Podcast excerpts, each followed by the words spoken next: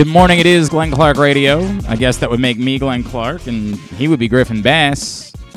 Thank you to everyone who came out for the Tyus Bowser show last night. We're going to take a listen to segment number one a little bit later on this morning with special guest Calais Campbell. We had an uh, outrageous crowd at Mother's North and Timonium. Massive sea of humanity. These guys stuck around, I'm not kidding, for two hours last night in order to make sure that everybody got a chance to come say hello and get a picture and an autograph. I mean, it was unbelievable. Really unbelievable. There were multiple times where I was having the awkward feelings like, we're going to have to say to somebody, I'm sorry. It's just not these guys. Eh, it's just incredible. Um, looking forward to you hearing that. As we will get you segment number one coming up a little bit later on this hour. And if you missed out, I bet you feel quite stupid but you don't always have to miss out. Two weeks from now, we're headed down to another Mother's and a part of town where nobody normally does shows, but that was the goal of this show is to bring Tyus Bowser shows to places that normally don't get them. Tuesday, November 29th, we will be at Mother's Peninsula Grill in Arnold, down in Anne Arundel County. I don't know the the last time there was a show like this in Anne Arundel County. I guess we did one last year. All right, never mind. I take that back. But other than us, I don't know the last time there was a show in Anne Arundel County. So come join us at Mother's Peninsula Grill Tuesday, November 29th, the next Tyus Bowser show. Brought to you by Great, or sorry, a partnership of Pressbox and Great Eights memorabilia. Brought to you by Maryland Vascular Specialist, the all-new Ginsu Kamado Grill.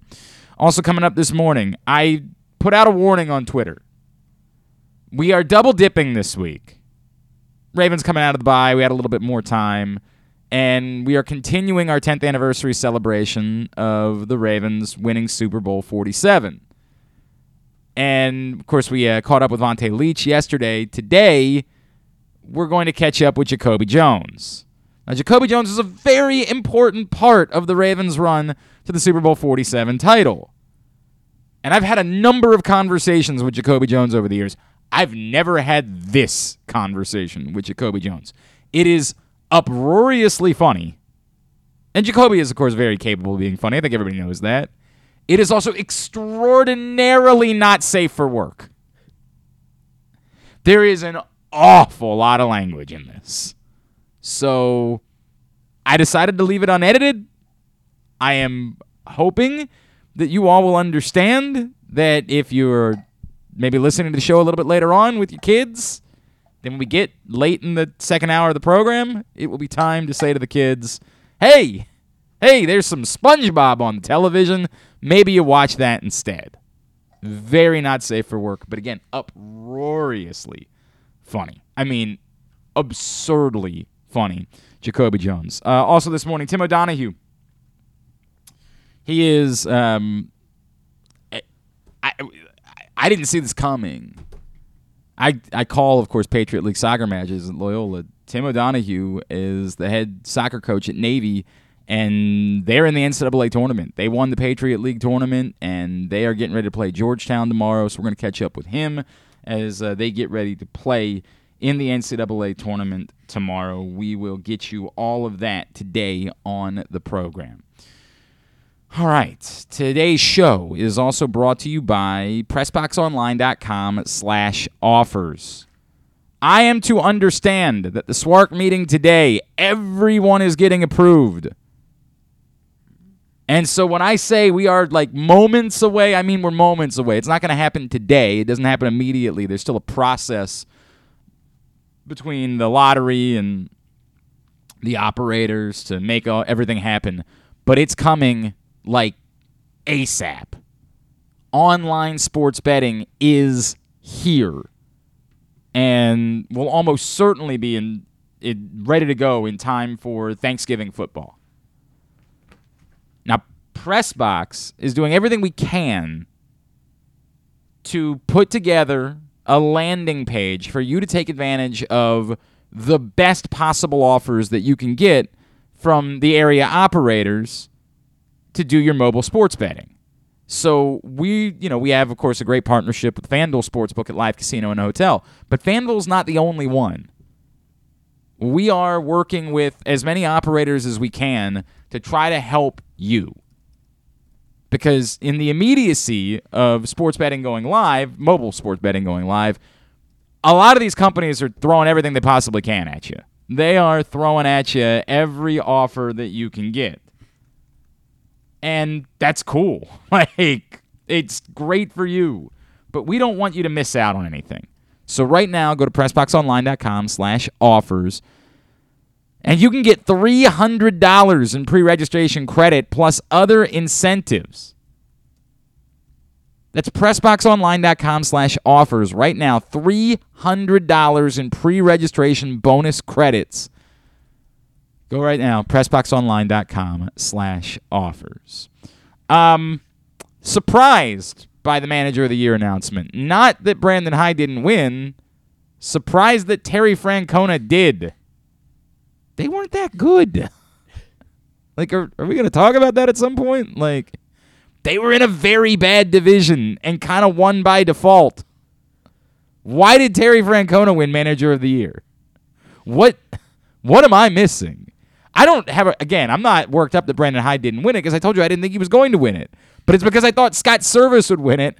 Because again, the Mariners had the longest playoff drought in all of American pro sports. And then Hyde beat out Ser- Servais. Like, Why what did Terry Francona do? What am I missing here? What was so special about what Terry Francona did this season as manager? Because he's older? I- is he? I- yeah. It, it comes off more that he's just popular. Like everybody's always like it's Tito, right? Like, hey, love what a likable guy. It comes off way more like I'm so confused by Terry Francona being manager of the year. They what what did they finish with? How many wins did they finish with? Uh, 89? Yeah, in the 80s. Not that many more than the Orioles. And I'm not trying to say that everybody thought the Indians were going to be very good, but we definitely thought they were going to be much better than the say the Indians. I'm sorry, it's the Guardians now. I apologize. We definitely thought they were going to be much better than we thought the Orioles would be. What the hell? Uh, they, had 92, they were 92 and 70. Uh, okay. I mean, that was a little bit better than I thought they were. I thought they were even more mid than that. 92, 92 wins is nothing to sneeze at. That's a good number. But like, I, is there any way for you to figure out what what the Vegas prediction was for their win loss total? I get it. Everybody thought Chicago was going to win the AL Central this year.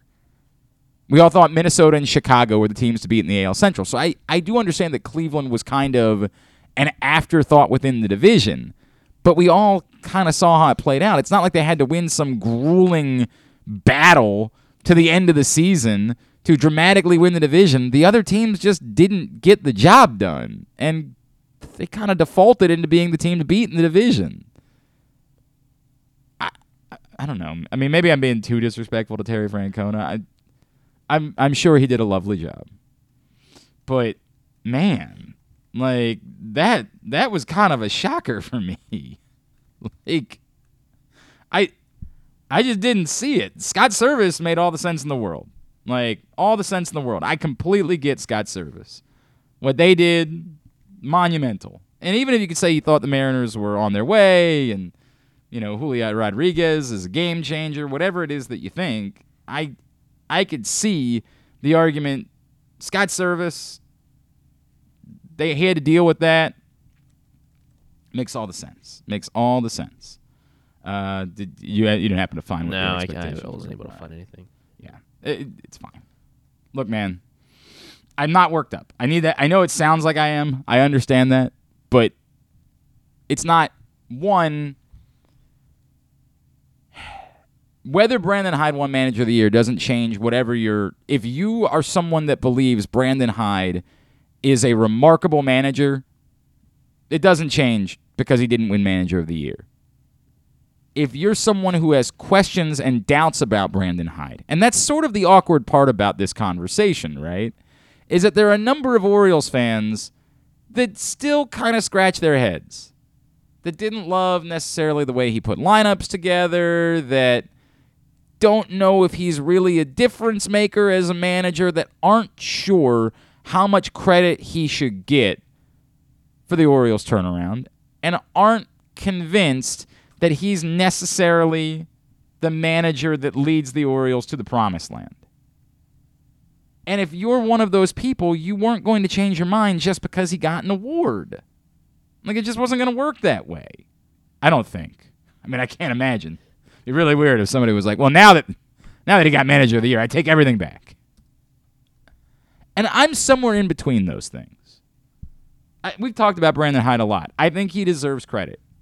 I absolutely think he deserves credit. Am I confident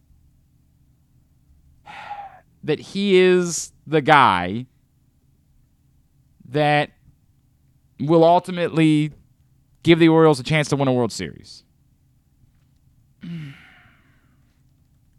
No, I'm not confident.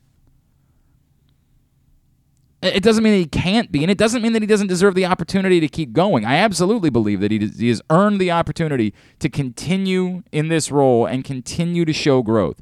But there's we've been having some awkward conversations. We've been we've been you know having a lot of year end conversations here at Press Box. You know we do some big um, it, sort of our, our best of issue every December. And one of the things I, I keep finding myself saying is, what really did the we know it was a special season for the Orioles, but what really did they accomplish?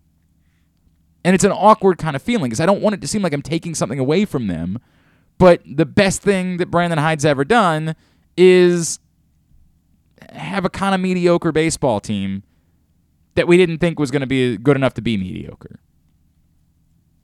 And it's you got to be careful in how far you go in celebrating or declaratively saying that means that he's definitely the guy. All this sounds very it sounds like I'm being very negative towards Brandon Hyde. Like as I'm hearing it, it sounds like I'm I'm and I don't mean it to be that way. That's that's not what I'm intending from this conversation. I like Brandon Hyde. I really do. I think there is more for him to prove. I think there is something to be said for now this year he's going to face expectations. Obviously, something he didn't face last year. What happens as a manager when when you deal with the burden of expectations? We we kind of had some expectations in September of this year, and it didn't go so well. And I'm not blaming him for that either.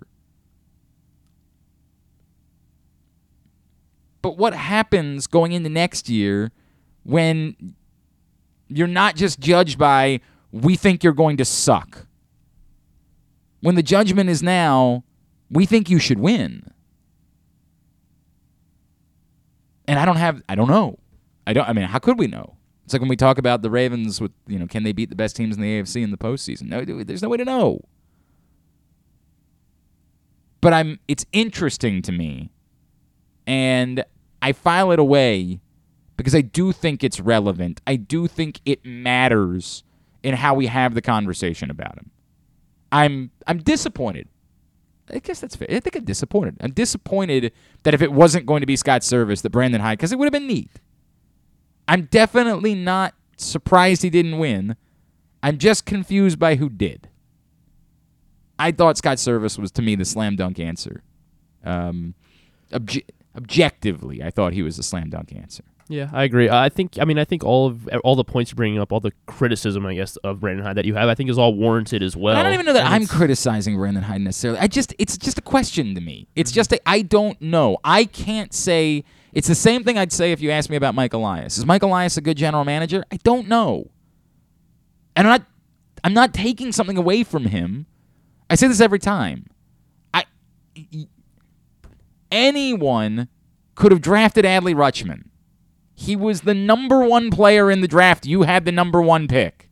That ain't hard. It's not difficult to walk in and say, we'll take that guy. The bigger questions are how do the next group of guys pan out?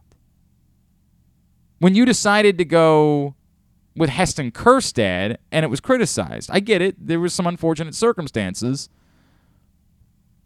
But if Heston Kjerstad, who I believe was named something in the Arizona Fall League, I get he got some sort of honor in the. I don't remember what it was. I don't know if it was MVP or It was like hitter of the. okay. Was it hitter of the month or, or Double double season? check on it. Yeah. Double check on it, please. Make sure that we're uh, saying that correctly. Does Heston Kjerstad pan out to be the guy that was worth that pick? do we end up looking back on it and saying, dude, nailed that one? It was the MVP, Arizona Fall League MVP. Arizona Fall League MVP. Good thing. I mean, I don't know if we look back at the history of Arizona Fall League MVPs. I don't know if we'll see that there's, you know, like like th- three out of ten are rock stars and the other seven are guys. I have no idea. I dr- believe it or not, I couldn't name one other Arizona Fall League MVP ever in the history of time. I believe Michael Jordan played in the Arizona Fall League once upon a time. Kris Bryant won it in 2013. Okay, he turned out, but yeah, And then Greg Bird in 2014. I don't know if that's one that we are gonna uh, go back and say proof that this means something. You have any other winners? Uh, let's see. Let's see. It's random that you just came up with Ronald Acuna in 20, 2017. Those are just the first two names I saw. The Gl- Gleyber Torres won it. okay, so Adam some Adam Engel in 2015. Eh, not so much. Uh, Chris McGuiness in 2012. Don't know who that is. He was on the Rangers at the if time. If you say so. the year before that was Nolan Arenado. Okay, so uh, mixed bag. Yeah. I, I think I, I think it's like 60-40 though, right? Like 60% really good, 40% meh, you know, like I, I'll take those odds, I guess. I like that Heston. I mean, if he's gonna go, I'd rather him be MVP than stink, right? Like I think that you're better off that way. Um, but those are the things that you judge Mike Elias by. When you ask me the question, is Mike Elias a good general manager? Maybe, maybe. There are definitely, obviously, Felix Bautista looks pretty good. There are definitely things that you look at and say, here is an argument for why Mike Elias might be a really good general manager. But there's still a ways to go. The Jordan Lyles acquisition proved to be a good one. But what are you going to do this offseason? The, they've done enough to earn I don't even want to say the benefit of the doubt. There are people that are doing like the in Elias we trust bit. I have no idea where that comes from. I can't fathom a blind faith in Mike Elias. There's just there's not enough there. Now, if what you're saying is I I think he's earned the benefit of the doubt. I think he's done more good than bad. Okay. I'll listen to that. I have no idea yet if Mike Elias can build a winner. I mean, a real winner, not a team that finished with more wins than losses. I mean, like a legitimate winner, particularly in the AL East. And I'm just trying to be fair about that. That's not a. I'm not saying anything controversial. He's not done it. And it's sort of the way that I feel about Brandon Hyde. They've earned the opportunity to continue forward. But am I confident? No. I'm hopeful. I have reason for optimism, but confident? Where would that come from? What would I be basing my confidence in? I'm not the guy that, like our buddy Paul Valley gets on him all the time about the lineups in particular. I'm not that guy. Like I'm, I'm, I don't, I don't dislike Brandon Hyde in any way. I just don't know. And next year to me will be the first actual opportunity. Now somebody might say, well, what if they don't actually spend all this money in the offseason? And is it fair to ju-? You know, it's a conversation we'll have then. But the expectations now are to win and to compete. Legitimately compete. Not be in it, not flirt, not dance, not try to surprise. Like now it's you got to take another step forward. And we get to start judging them based on that. And if there's a stretch early in the season where it doesn't look good, you know, th- there might be some pitchforks out. We might go from guy that we thought was deserving of manager of the year to suddenly having pitchforks out. That's the reality of it's an awkward situation where w- we think we like them, but we're just not sure yet whether they're ready to take the next step. All right, I, I spent more time than I needed to, I think, on on that topic of Brandon Hyde not winning manager of the year. That was the story. Brandon Hyde didn't win manager of the year. It turned into a 20 minute conversation to start the show. Uh, Maryland basketball improved to 3 0 last night. Of course, they're still not playing anybody. They beat Binghamton. It was interesting after the game. So I didn't get to watch the game, obviously. I mean, I looked over a couple times. By the way, what a thriller uh, Michigan State Oh and Kentucky goodness. ended up Yeah, being. that was Damn. incredible. Oh, and Duke lost. That's just a real shame. What a what a pity. I look, I it's not the same. I, I remember having this conversation in the spring. Like, will it be the same? Will hating Duke feel the same way with Mike Krzyzewski gone? The answer is it doesn't feel the same, but there's no doubt. Like when you look up and you see the letters D U K E on your television, it still burns. Like I am still rooting like hell for them. Like it's not exactly the same without it being Krzyzewski, but Jon Scheyer was maybe the perfect selection for the, the like it's if it had been Tommy Amaker, I don't know that I would have been able to just hate him the same way. I I still would have not I still would have rooted against Duke, but Jon Scheyer is just the perfect embodiment of everything we don't like about Duke basketball. So it worked. So just a real shame for them. Just a real pity that they lost to Kansas last night. Yeah, Michigan State, I guess we got our answer. You know, they, they damn near beat Gonzaga. They followed up by beating Kentucky. They're they're not going to wait till March this year. They're going to go ahead and decide to be good now, um, which means they might be scary good come March because they always tend to work out that way. Um, but you know, there's nothing I, I I don't know what we could have possibly learned from the Maryland game. I thought afterwards there was a lot made – Kevin Willard was demonstrably demonstrably angry late in the game, which I think to a lot of people on the surface level didn't really make a lot of sense because you were comfortably leading, you had pulled your regulars. I, I, you know, yes, you want everybody to play really well, but like, come on, man, you know, you're you're up big. Why are you all that concerned about it? Patrick Stevens, of course, our friend, was at the game last night tweeted out interesting thought from Kevin Willard tonight while expressing some annoyance about how Maryland finished the last two games, referencing both the net and KenPom. Net factors in offensive defense efficiency for full games. KenPom does too and is listed on NCAA team sheets. So when you get to Selection Sunday, that net ranking, that KenPom ranking, reflects the totality of how you played in each game. And so those final moments of a throwaway game where you won by a comfortable margin against Binghamton that nobody cares about, like nobody in that room is going to be like, well, "We got to look back at that Maryland Binghamton game. That was a that was a if we're going to decide Maryland's fate, we need to consider Maryland Binghamton." Nobody's going to talk about that. But that those raw numbers, your efficiency numbers are going to reflect every minute of every game. And if you, I think uh, if you watched uh, Maryland ended up on bad beats from the Western Carolina game because they were favored by 20 and a half and they were up by like 33 with a few minutes left and they ended up winning by 20. So they were featured in bad beats this week. Also, uh, the one that you referenced was featured in Bad Beats this week. I can't remember the, the Lindenwood. Lindenwood, yeah, and the and three at the buzzer, yeah. or the the long three. And it, by the way, what you what you didn't know, apparently the guy took five steps. Oh, it did. Literally five steps. I watched it too. I, before I, pulling I before just... pulling the trigger on the shot. five freaking steps, and they just sort of said, "Eh, what the hell?" That's what the, the refs saw: ball and hoop. The, the, refs. What are you gonna do? Gonna call traveling when the team's down by a billion points? The refs.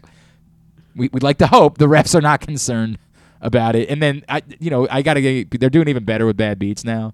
It is the best segment in sports TV. Um, because they're finding somebody in the audience or in the crowd who, who must have had definitely yeah. knows and is affected by it, and they're getting their reactions in those moments to what's going on. They're doing a great job with that segment. Um, the, the, segment's always been good, but it's gotten even better. Uh, bad beats. So I bring this up, right? I bring this up because Kevin Willard is. I do. I kind of like this. I kind of like that he's thinking about that. I still think it's the right thing for him to put his reserves into these games. I don't think that the answer is leave your regulars out there because I think you need to get game experience for your reserves. I think you need those guys might be called upon at some point. I think it's important for those guys to get into games. But it's interesting that he's it's he's saying, look, we can't just have this.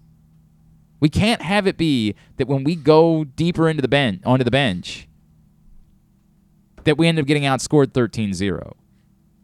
Because it's not just about you know coaching, it's not just about demanding the best from your players. It's about it could actually impact rankings for us that matter if we're on the bubble for the NCAA tournament, which still seems like a stretch for this Maryland team. Uh, get back to me after this weekend, right? Like, get back to me after they play a couple games against legitimate opponents, and maybe.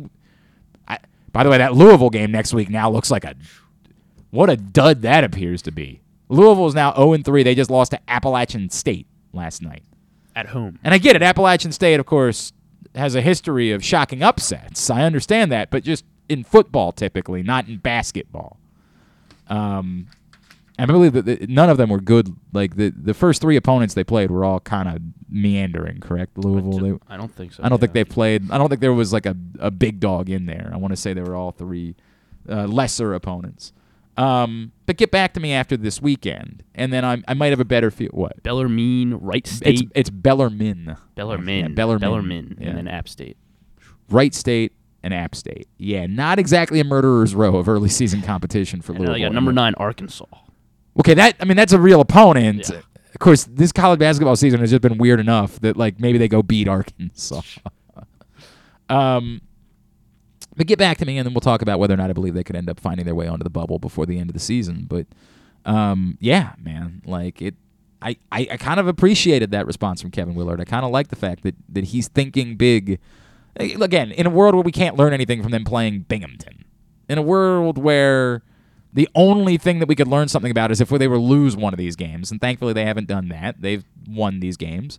Um, it was interesting to me. I thought that was the most interesting thing that came out of last night's game. Although, again, admittedly, I wasn't able to watch much of the game, other than in the corner of my eye during commercial breaks in the Tyus Bowser show. Speaking of which, segment number one of the Tyus Bowser show is coming up next. If you uh, missed it on Monday, Stan the Fan Charles and Ross Grimsley caught up with Dan Duquette. And coming up uh, a little bit later on today, I believe. Let me double check that because Stan's schedule changes a lot during the course of the week. Often, oftentimes, where I think something's going on and then I realize I'm wrong about it. But the point is, his next show is with uh, oh, sorry, Thursday, tomorrow, four o'clock. Tomorrow, uh, Gary Stein and Stan the Fan will sit down with uh, John Martin from the Maryland Lottery. Obviously, we just talked about it. We are only days away from implementation of online sports betting in the state of Maryland. So that will be a very important conversation they will have tomorrow. As always, Stan Show is available facebook.com slash pressboxsports, youtube.com slash pressboxonline, pressboxonline.com slash video. Tyus Bowser, Calais Campbell, segment number one, coming up next, Glenn Clark Radio. And welcome to the Tyus Bowser No, no, no. Show. We were And supposed to take a commercial break. Oh, my fault. When I my say fault, coming up fault. next, 1057. that means that means we take a commercial break, then we do the Tyus Bowser show. My that's, apologies. That's the way it works. That's on me. Yeah, it is. Yeah. Hi. We're gonna work out all these kinks before it gets to the air. I promise. Glenn Clark Radio. Experience the best in Kamado Grilling, a complete outdoor cooking appliance. The Ginsu Kamado Grill allows anyone to sear, grill, bake, and smoke all types of food. Designed for efficiency and function, the Ginsu Kamado Grill upholds the enduring legacy of the iconic Ginsu brand. The Ginsu Kamado Grill is perfect to cook all year round, is great for parties, and ideal for tailgating with your friends. Reserve your Ginsu Kamado Grill today at ginsugrills.com and get $100 off on your pre-order when you use the promo code TAILGATE. That's ginsugrills.com. Reserve yours today.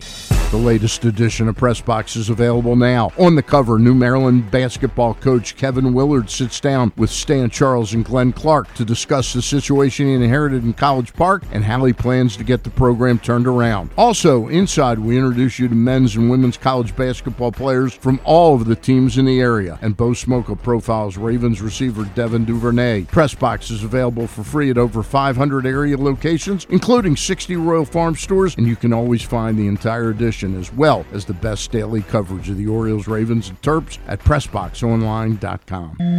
Another Orioles season is in the books, and the Bat-Around was there every step of the way as the Birds posted their first winning season in six years. And after promoting two number one overall prospects in Adley Rutschman and Gunnar Henderson, Mike Elias has said it's liftoff from here. Hi, I'm Paul Valley, and along with my co-host Zach Goodman, we'll be here every Saturday from 10 a.m. to noon all off season, discussing every signing, trade, and waiver claim as we navigate the cold winter months that lead to spring training. You can watch us at youtube.com slash pressboxonline and facebook.com slash pressboxsports or listen live at pressboxonline.com slash radio. And if you miss a show, you can find us anywhere you get your podcasts. So tune into the Bat Around with Paul Valley and Zach Goodman every Saturday from 10 a.m. to noon right here at Pressbox Sports.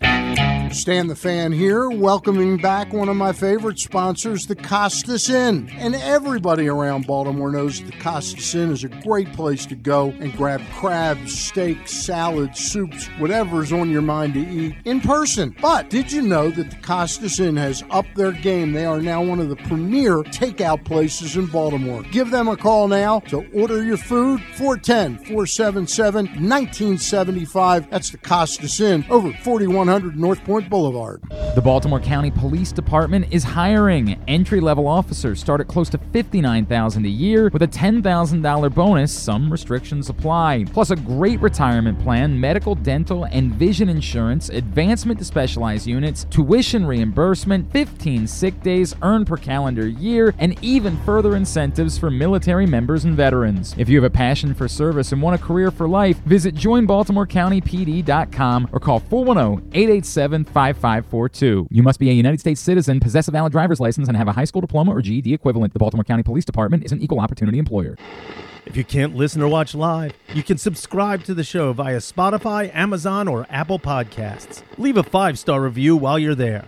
Or, if lying isn't your thing, we'll take a three and a half star review too. All right, so Griffin, in a second, I'm going to say it's time for us to listen to segment number one of the Tyus Bowser Show. Please do not play the next commercial break when I do that. Okay, please. This right. we're going to do the show then, I'll try to remember. and not the commercial. Thank you, I appreciate that, pal. Hey, if you're looking for a simple holiday meal, try Chick Fil A catering. From Chick Fil A nuggets to mac and cheese. Enjoy a variety of tray options sized perfectly for your get together. Order through the Chick fil A app and bring smiles to your family gathering. Availability and order requirements vary. See restaurant for details. From last night, you'll hear the entire thing on 1057 The Fan on Friday night. Here's segment number one of the Tyus Bowser Show with special guest Calais Campbell. And welcome to the Tyus Bowser Show with Pressbox and 1057 The Fan. We are live from Mother's North Grill in Timonium. I am glad. Oh, Got a little round of applause, man. they like me now. I they ain't know. waiting for you. Glenn and Rita with you, and yes, the host of our program. He is Mr. Tyus Bowser, and he is right here next to me.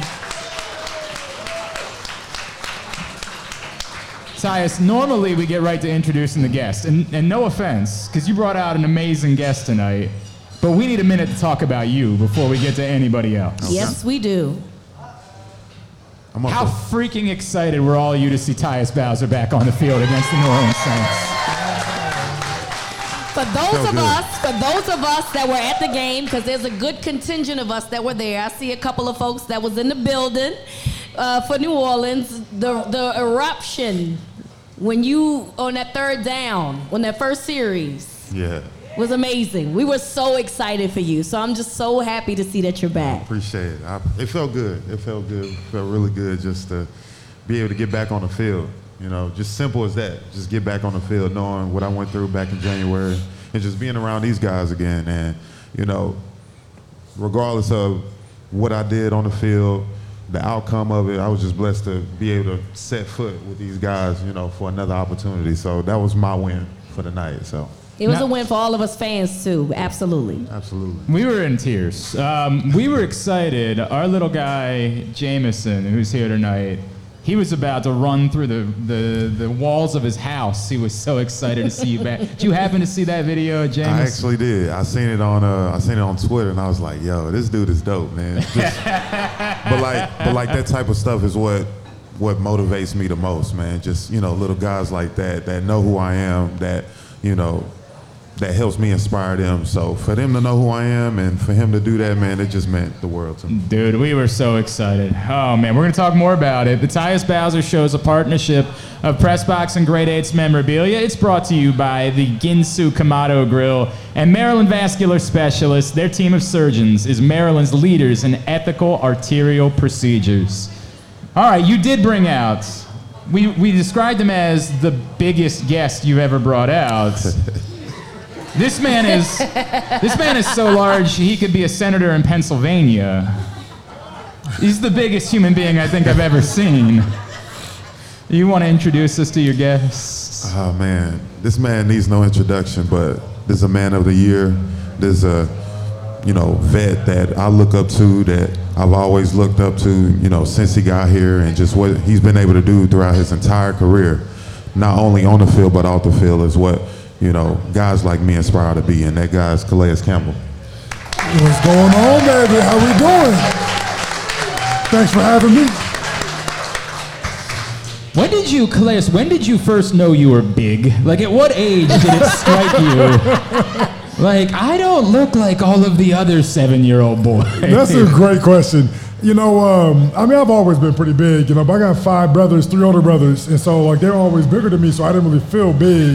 I didn't really notice I was, like, bigger than everybody else and, like, really was, like, a huge individual until I got to middle school. Like, right around middle school, like, seventh, eighth grade, people started like kind of teasing me about being a giant. But I've been six eight since I was 15 years old, so sophomore oh year my- of high school. So basically, it. you were like, you know how we used to see the, the, the footage of Andy Reid when he was a child. Y'all ever see that Yeah, footage the- of the how punt, pass, and kick the punt, pass, and kick con- That was you. That was basically you, bigger than everybody else there. yeah, by far, always bigger than everybody else. You know, always been able to play up in sports. You know, so I was a giant. Were you, were you ever not allowed to play on a team because they didn't believe that you were the age that you said you were? Like, did you ever have a time where they were like, no, no, no, you can't. You're, you're, you're a 16 year old. Who was the kid that played in like the Little League World Series who found out he was 24 a few years ago? Did you ever have that happen to you? Yeah, no, no, no. I, I guess I, I always had a baby face, so they believed I was young. You know. Eight. Oh man, yeah, 16, right? 16 and Tyus, you're a big. It's not like you're a small man. Yeah. But, then we bring out Calais. Exactly. And you almost look like me. literally, no, like literally. At that age, I'm I'm looking at him like it's no way this guy's 16 years old, Right. At six eight. But it's crazy because you see that nowadays with a lot of these kids, man. They all 6'5", 6'6". I remember seeing. Uh, I met this guy back at home during the off season, and. Uh, we uh he seen me, he knew I was and wanted to take a picture. He was like, you know that I'm 13, right? And he was like my height. And I'm Yeah. like, wow, this is crazy, you know? He was like, I'm gonna be taller than you one day and I'm gonna be I was like, hey. you already the same height as me at 13. Exactly. exactly. Sounds like the kid from the Cam Newton commercial. He's like, I'm gonna Oh, be yeah. your mom's favorite football player. I remember that one. That was a good one. That was a good one. no doubt. Yeah, man, Tyus, you not only are you big, man, but you got the dance moves. I don't know if people Oh, seen my his God. Halloween costume. If not, Oh, we did. If not, you gotta go on uh, social media and check it out because my man Tyus Bowser had the best costume hands down this year. I appreciate it. All right, well, we can. We had a request that came in, Okay. And I don't remember who it was that asked, so I apologize if it was someone who was here. We had a request that said, "Yeah, that was a famous scene from Latrell in White Chicks, but there was another scene that was maybe even a little bit more famous." Is there any chance we can get you to do a sing along to one thou- a thousand miles? Oh, in the- Maybe maybe if, once I get in that mood, you know, if it's the right time, I, I'll probably do it. I'm not saying that I wouldn't. I'm just saying it has to be the right place, want it right right time. now, Nah, Tyus? man. I can't Tyus, Tyus, Tyus, Tyus. I'm gonna disappoint y'all because I don't even know half of the lyrics, but just the uh, just the hook part. So I'm not gonna I'm not gonna do that. But I'm willing to learn a song, and then if the time comes, I'll do it. We happen to know you. We've talked before. You've got. You can sing. Who told you Oh, that? I heard a rumor. I heard a rumor that you, You can sing a little bit. I did. Who told Who told you I'm this? not- So I'm what are you, an giving out my alto or a sources. tenor? Alto or tenor? I'm Tell a me. tenor. Huh? I'm a tenor. Okay. In the church, I, was a tenor. Okay. I heard a rumor that you could sing a little bit. I was hoping that maybe we could. I'm not, I'm not sure who told you this, but um, you might want to check your resources. all right, man. all right, fair enough. Fair definitely enough. check We'll leave it alone. um, so I want to talk about your guys' relationship because I remember you telling us last year about how much Calais meant to you and how much you wanted to get him out here for a show because he was so important to you. Can you tell me about like what you've soaked up? The man's a legend. I mean, the man is an icon in this sport. Can you tell me about what you soaked up from this man? I mean, first, just his personality and just how open he is to helping the young guys, you know, whether that's on the field, off the field, financially. Like, I'll be in the locker room with this guy after practice is over, everybody's gone, and we just talk about different stuff. And he'll always check on me and see how I'm doing, uh, how I'm feeling on the field, just, you know, through my entire rehab process. He's asked me how I'm feeling and when he feel like I'm, I'm gonna be back. And that just, just for a guy like who he is to be able to have so much attention and effort and energy towards your well-being is amazing to me and that's what I always feed off on is just energy and you know, the type of people I'm around. So for this guy to do that and go out his way to check on me, especially knowing who he is, you don't really see that a lot. So for him to do that, man, it, that was a lot. Especially you know during that time when um, I had lost my um, I lost my uncle at the time, and he was there to you know wrap his arms around me and just to check on me and see how I'm feeling. And uh, there was a picture that was uh, taken during that time, and I got it posted in my office like a huge mural just at that moment because that was such a critical time in my life, you know, going through that situation. And for this guy and who he is to be able to do that and be there for me, man, like that lasts forever, you know. So. Cala- Calais, you're the OG of the locker room, right? How important is it to you to be a mentor to guys like Tyus in terms of, you know, because there's so much more to football. Like he said, Tyus already mentioned financially and emotionally. You know, you need somebody that can help you go through these things. How important was that to you for that role? Oh, 100%. You know, I've always just kind of, you know, it's, it's about relationships. You know, I talk to the, the old wise vets when I was a young buck and the guys who retired, and you ask them what they miss about the game, and it's that locker room talk. You know, it's that just relationship with the players, you know, going somewhere, you know, together, you know, eat, breaking bread together, going to dinner, just being able to hang out and talk. You know, I mean, you know, the football, the fans, you know, the winning games, all that is great. But the relationships you, you, you create when you're in the locker room, that bond is as strong as it gets. And you know, um, I've always took that, you know, with a lot of um, a lot of pride, and uh, you know, I know, uh, you know, just all my history, all the things I've learned throughout the game. You know, I want to share them with people. You know, it's no good for me to take them with me, and when I'm done with the game, you know, I mean, I just don't give nobody else, and that doesn't make sense to me. So, you know, when I was young, the guys used to call it keeping their pension strong. You know, making sure the game is strong so they can get their, their pension money. You know, uh, and so that's the same way my mentality is. You know, it's like okay, let's keep the game strong by sharing knowledge. So all the things I've been through, all the mistakes I've made all the lessons I've learned, I got to make sure I share that with with, uh, with, all the guys in the locker room. You know, and there's certain guys you have better relationship with just naturally. You know, just that natural communication and just friendship develops and uh, Tyus. You know, I mean, the, the, the, moment I stepped into the locker room and I got traded here, and just you know, ever since, you know, we've had a really good bond, really good connection. You know, uh, it's always good having those conversations. You know, he's always one of the last people to leave the locker room, and so am I. So we always get time to talk because we're like the last ones in there A few other guys, and uh, we get to always like kind of just talk about life and uh, things that are so much bigger than football. But we still talk a lot, a lot, about football too. And my goal is to help Tyus be the best player he can be on the football field, but also be the best man he could be off the field. It's awesome, man. Ty- Tyus, nice of you to wait around for your, your grandfather too in the locker room at the end of the day. Yeah. Make sure he's all right. He's got everything packed up. It's a nice thing for you to do, bro. Uh, Calais, who is the guy for you? you know, who was who played that role for you when you were a young player? Yeah, I had a few different guys. You know, um, uh, Bertrand Berry was probably one of the first I guys that, that guy, really man. Helped me a lot. You know, helped me you know learn how to talk to the media, learn how to you know utilize the platform we have. Uh, Larry Fitzgerald is another guy who uh, just from really outside of football with uh, you know just take care of your body, learn how to watch tape, you know all that stuff. You know, and then. Um, just I mean, really watching from the, he leads by example too, you know. But um, Darnell Dockett, Adrian Wilson, you know, I had a, I had a really good group of vets when I was a young buck to learn from. You know, Karlos Dansby, you know, a lot of guys. Uh, you know, another guy that played here, you know, I only was with him for uh, you know pretty much two years. But uh, Anquan Boldin, Anquan yep. Boldin was it was a great big brother to me. You know, uh, he always had like really good charity events, and I would go out just I want to just you know help people and stuff. I didn't know I want to do on my own yet, but he would always have a really good charity events and invite me along, and I'll go out, go to his hometown, and uh, you know help raise money. He had a little basketball tournament. Uh, he would do for Q for days. I remember this. But Anquan was such a good guy. One day, with the day that he got traded by the Ravens, I texted him, asked him if he would come on. He said, "Yeah, but I'm in Ethiopia." like, he was just trying to get water to people in Ethiopia. I'm yeah. like, man, that Great is, guy. that is unbelievable. It's the Tyus Bowser Show, Press Box and 105.7 The Fan. We're live at Mother's North Grill in Timonium. Uh, the last two games, the Baltimore Ravens have held the ball for an average of 38 minutes and 5 seconds over the last two games. Y'all are doing some kind of clicking right now. Do, do you feel that there's something special happening right now? I know that y'all were winning games earlier. I know that, you know, you expected to be really good. But this is kind of dominant. This is enforcing your will. Are you feeling that like a tide has turned and there's nothing that anybody can do about it right now. I feel like we're such in a in a great position within our team when it comes, like you said, to chemistry and clicking with each other.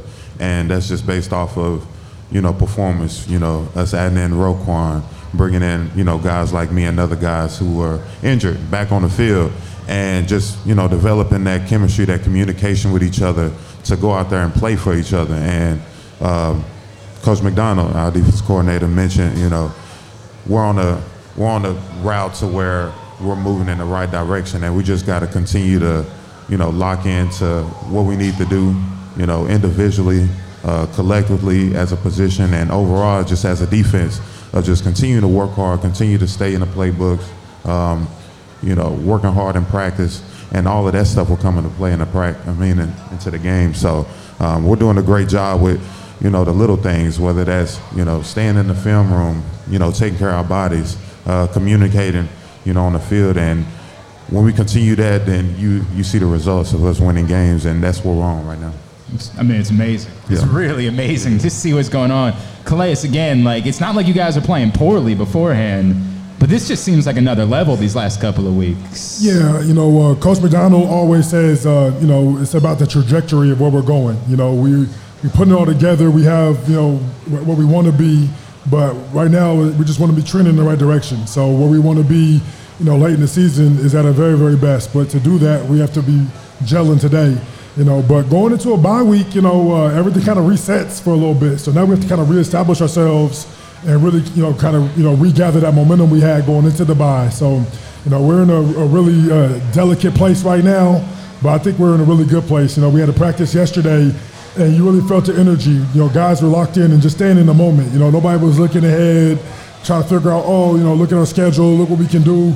It's like, nah, just stay in the moment. Let's just make sure today's on point. Uh, Speaking of that, I, I think the emphasis that we're hearing is the strength of schedule going down the stretch. Obviously, you only play one team that has a winning record. That's the Bengals. How do you keep yourself motivated so that you don't get caught in a trap game? Because that's very possible, right? We can you can overlook your opponent and say, "Oh no, we should beat these guys," and then turn around and you know find a way to lose. We see the Commanders last night beating the Eagles. Um, so how do you keep your core group of guys focused? on what's ahead of them because I think sometimes we get to the bridge before we even get on the road. Yeah, I think everybody in our locker room. Yeah, I think everybody in our locker room understands. Like, you know, uh, I think we have a, a better, a, a veteran group with a lot of young guys who uh, have a lot of experience, and then some young guys who just kind of following along, you know, real rookies and stuff. So I think that veteran presence, we understand that it's hard to win in, in, in the NFL. It doesn't matter who you're playing against; it's hard to win. So every game is crucial, and you know, we know that you know, we have some teams in our division that are not going to just lay down. They're going to get better. Cincinnati's not going to just let us win a division. We're going to have to earn it. So every game is so crucial that we don't have a chance. We don't have the, the luxury of, of, of letting the game slip away. So we're locked in. We're staying in the moment. You know, I think, you know, uh, the, the really good teams beat you beat who you're supposed to beat. You know, I know everybody. You know, hey, it's football. You know, it's NFL. The margin for the difference between each team is so like so small. You know, every team is very, very talented. Every t- any team could be any team any given day, any given Sunday, right? But uh, what, what makes us special though is I think that we have a veteran group that knows that each moment is crucial and we won't let it slip away.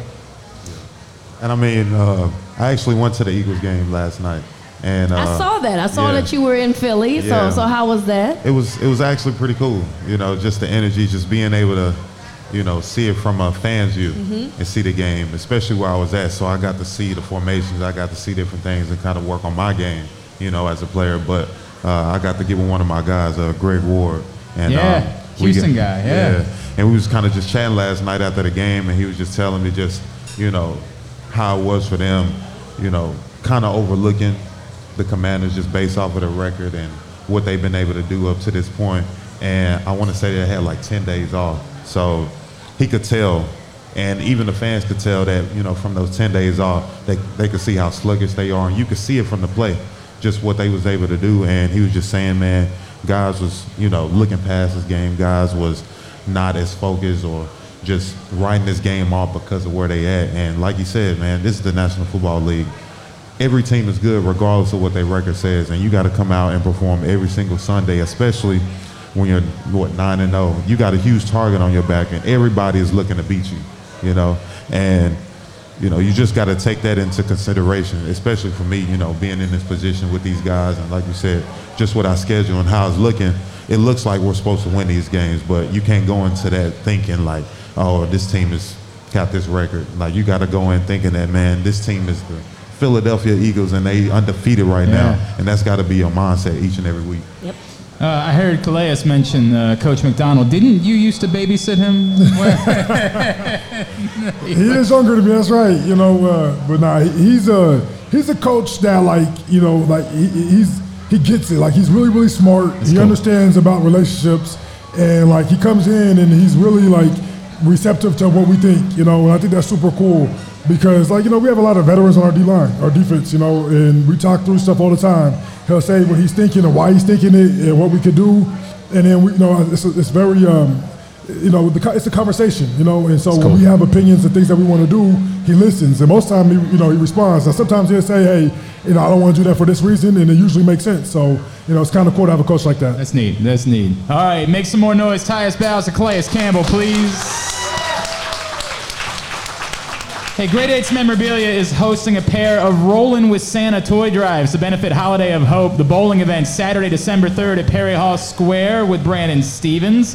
The skating edition is Tuesday, December 6th at Skateland Putty Hill with Daniel Fa'alele. And you can also find out more about those events and presents with Pepe Williams right now by going to Great Eights Memorabilia with the number 8, great8smemorabilia.com. We come back in. All right, that's segment number one of the Tyus Bowser show. We will get you segment number two tomorrow, and a little bit later on today, we will post the entire show at uh, in the archives. Our our I don't remember how our our yeah. the- We will. we- the- You know the point. We'll get it. Up. Thank you, thank you. We will get it up there a little bit later on today, and of course.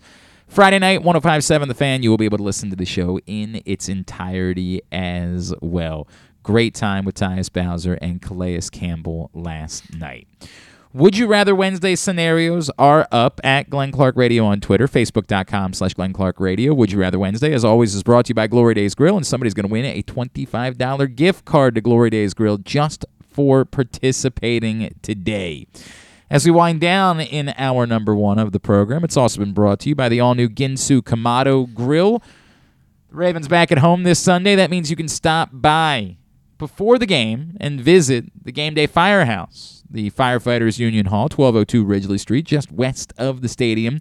Sample the cooking from the Ginsu Kamado Grill. Register to win your own, as well as $500 worth of grilling meats.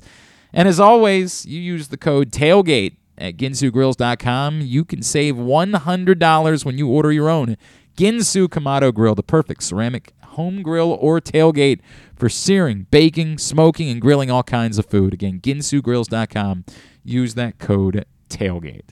Um, couple of things really quickly from uh, James. James says, Glenn, I absolutely agree with you. It would not have been, would have not, would not have been, I don't know what you're trying to say, but he's basically saying that I, it would not have been maddening, I think, if Scott Servais had won Manager of the Year. It makes absolutely no sense that Terry Francona would want it. I agree with everything you say about Brandon Hyde, but I think he was worthy of recognition specifically for the job that he did this year. Yeah, I mean, sure, worthy, I guess.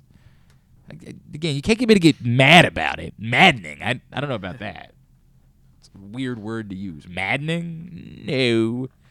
No, no, not that. Something else, but not maddening. Um, you know, I think I think we all again. Uh, uh, I'm not doing more on it. I already did 20 minutes on it. I'm not doing more on Brandon Hyde not being manager of the year. From uh, Jeff. Jeff says. Um, Glenn, what do you make of the crowds at the early season Maryland games? It feels like everybody wanted Mark Turgeon gone. They got their way, and then they're still not willing to support the program. Jeff, if if you've listened to this show, you know I'm the wrong person to ask about this. I mean, maybe you're doing this because you know it, it'll get me on a rant or something like that. I don't know. It is a bad bit. It, it- and in fact, I'll go a step further. I think it's embarrassing when we tweet out pictures of crowds and we try to make it seem like there's some sort of story there. Y- you, and I'm not calling out any individual reporter. I mean, my, my buddy Jeff Ermann does this sometimes. And I like Jeff. He's one of my friends. I think it's hack. I think it's low rent. You know why there aren't big crowds at Maryland games right now. They played Binghamton. They played Western Carolina. I don't remember who they played in the first game now. They haven't proven anything yet. There are there aren't particularly high hopes for this team. And they have been through a very mediocre stretch of basketball for the last decade plus. It's what I kept telling you when we were going through the coaching search last year about the quality of the job. You can tell me about how good of a job it is, and I think maybe it has the chance to be that good of a job, but in reality, it's a program that has hardly been relevant for two decades. For two decades, it has had at most splashes of relevance. In moments, it's mattered. They haven't been to an Elite Eight since they won the national championship in 2002. In what world would the arena be packed for an early season game against Binghamton? You can answer your own questions. They have to earn that. That's the way it works. If they go make, if they're consistently good for the next couple of years, if they're consistently competing to make deep runs in the NCAA tournament, then three years down the road, their early season game against Canisius or against, and I'm not trying to take shots at these programs, against Presbyterian those games will be packed if they're consistently competitive. I mean, by competitive, I don't mean like win more games than you lose. You better be doing that. Mark Turgeon did that. I mean, like competing to matter in the NCAA tournament. If you do that, then you get bigger crowds for any game you play. Right now, it's hard to get big crowds for any game at all, even the games that on paper matter the most. It's such a hack bit. Oh, look at the crowd. There's hardly anybody there. Yes, you're right. Now explain why. You're a smart person, Mr. Reporter, Mrs. Reporter, Miss Reporter. Mi- I don't I don't know what we say anymore. Non non-binary people. You're a very smart person. Explain it. Say this makes sense because the program hasn't done anything and they don't give away the tickets for free. And they don't make it easy. They don't come pick you up at your house. The burden is on the ticket purchaser. I saw all the pictures floating around last night. I saw that there was nobody at the game. And it didn't remotely surprise me because I have a brain. Because I can think about what it's like to be Joe in Sykesville or Molly in Park Heights, who likes Maryland basketball, roots for Maryland basketball, but on a Tuesday night, on a rainy Tuesday night in November, when the program hasn't been good, even with a new coach, and they're playing Binghamton, says to themselves, Yeah, I'm good. I'm good. The burden is on the consumer. What makes it worth it to the consumer to put up with the burden? And for some people, it's just you playing the games. For some people, they just care so much about Maryland basketball that it's worth the burden just to be at any Maryland basketball game. But that's a very small group of people. And in the same way, where I don't get mad about attendance anywhere else, you're not going to get me to get mad about they don't give away the tickets. It sucks driving down there. It sucks miserably driving to College Park on a weeknight. I want to blow my brains out. It's awful. It is a horrendous experience, particularly on a day where it rained. It sucked for me driving from Hunt Valley to Timonium yesterday. And it's five minutes down the road, and it sucked. Stop it. We're, we're, it's so low rent. We're embarrassing. We know the answers. We're just doing it because we're playing to the lowest common denominator.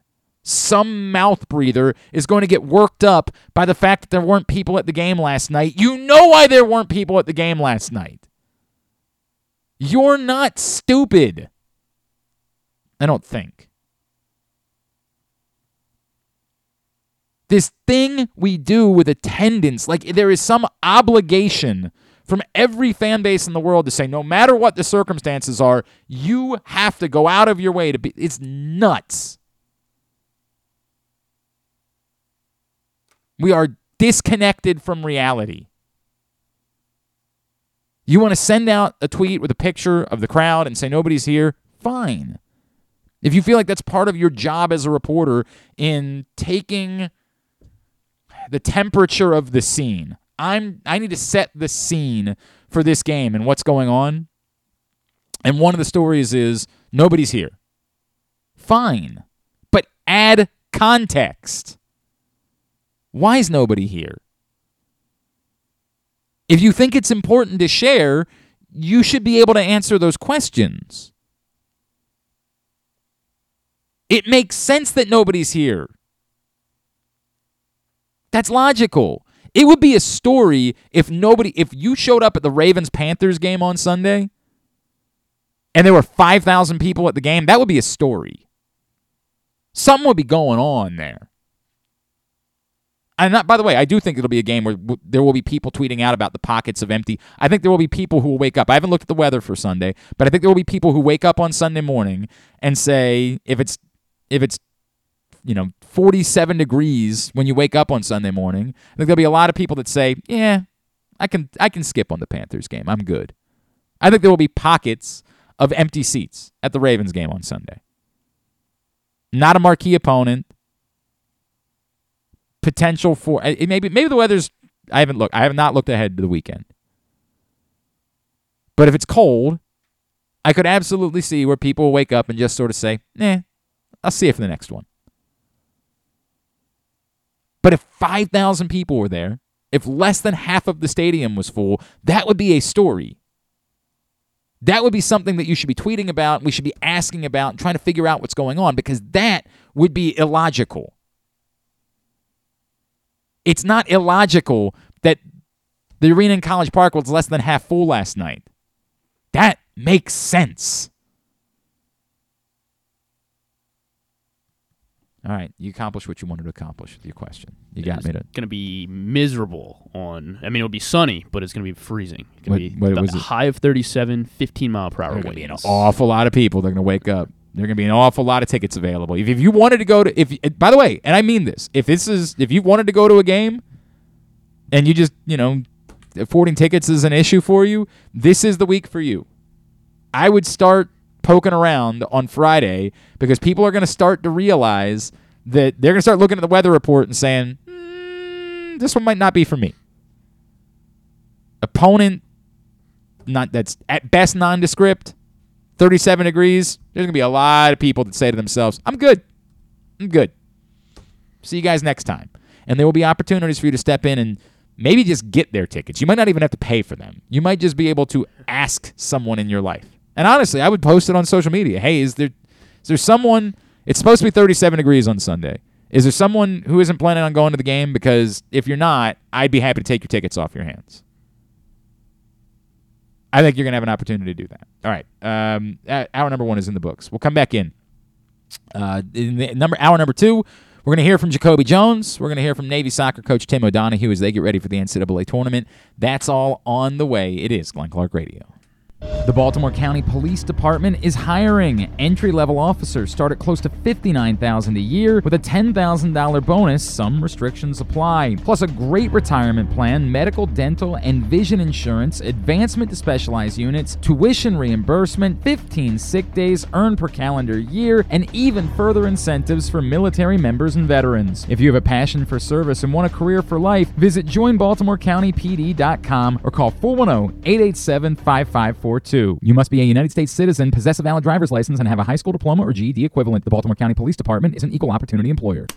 Come experience Maryland's number one sportsbook this NFL season at the FanDuel Sportsbook at Live Casino and Hotel, the ultimate place for any sports enthusiast. Take advantage of our 24 7 kiosks, massive video screens, and watch all the action from the best seat in the house. With more money paid out than anyone around, make every moment more at the new FanDuel Sportsbook at Live Casino and Hotel in Hanover, Maryland. Please play responsibly. Gambling problem? Please call 1 800 Gambler or visit mdgamblinghelp.org. Glory Days Grill's Oktoberfest menu is now running. It's one of their most popular seasonal menus all year. It features the chicken schnitzel, the Oktoberfest brewer's platter, the brewer's sausage sandwich, the Bavarian burger with a pretzel bun, the cheddar ale soup, the slam dunk pretzels, and the apple cobbler. All of these meals pair well with Oktoberfest beers and Angry Orchard on draft. Dine in or order online at glorydaysgrill.com and pick up your favorites to take home. Glory Days Grill, great food, good sports. That first sip. That first bite.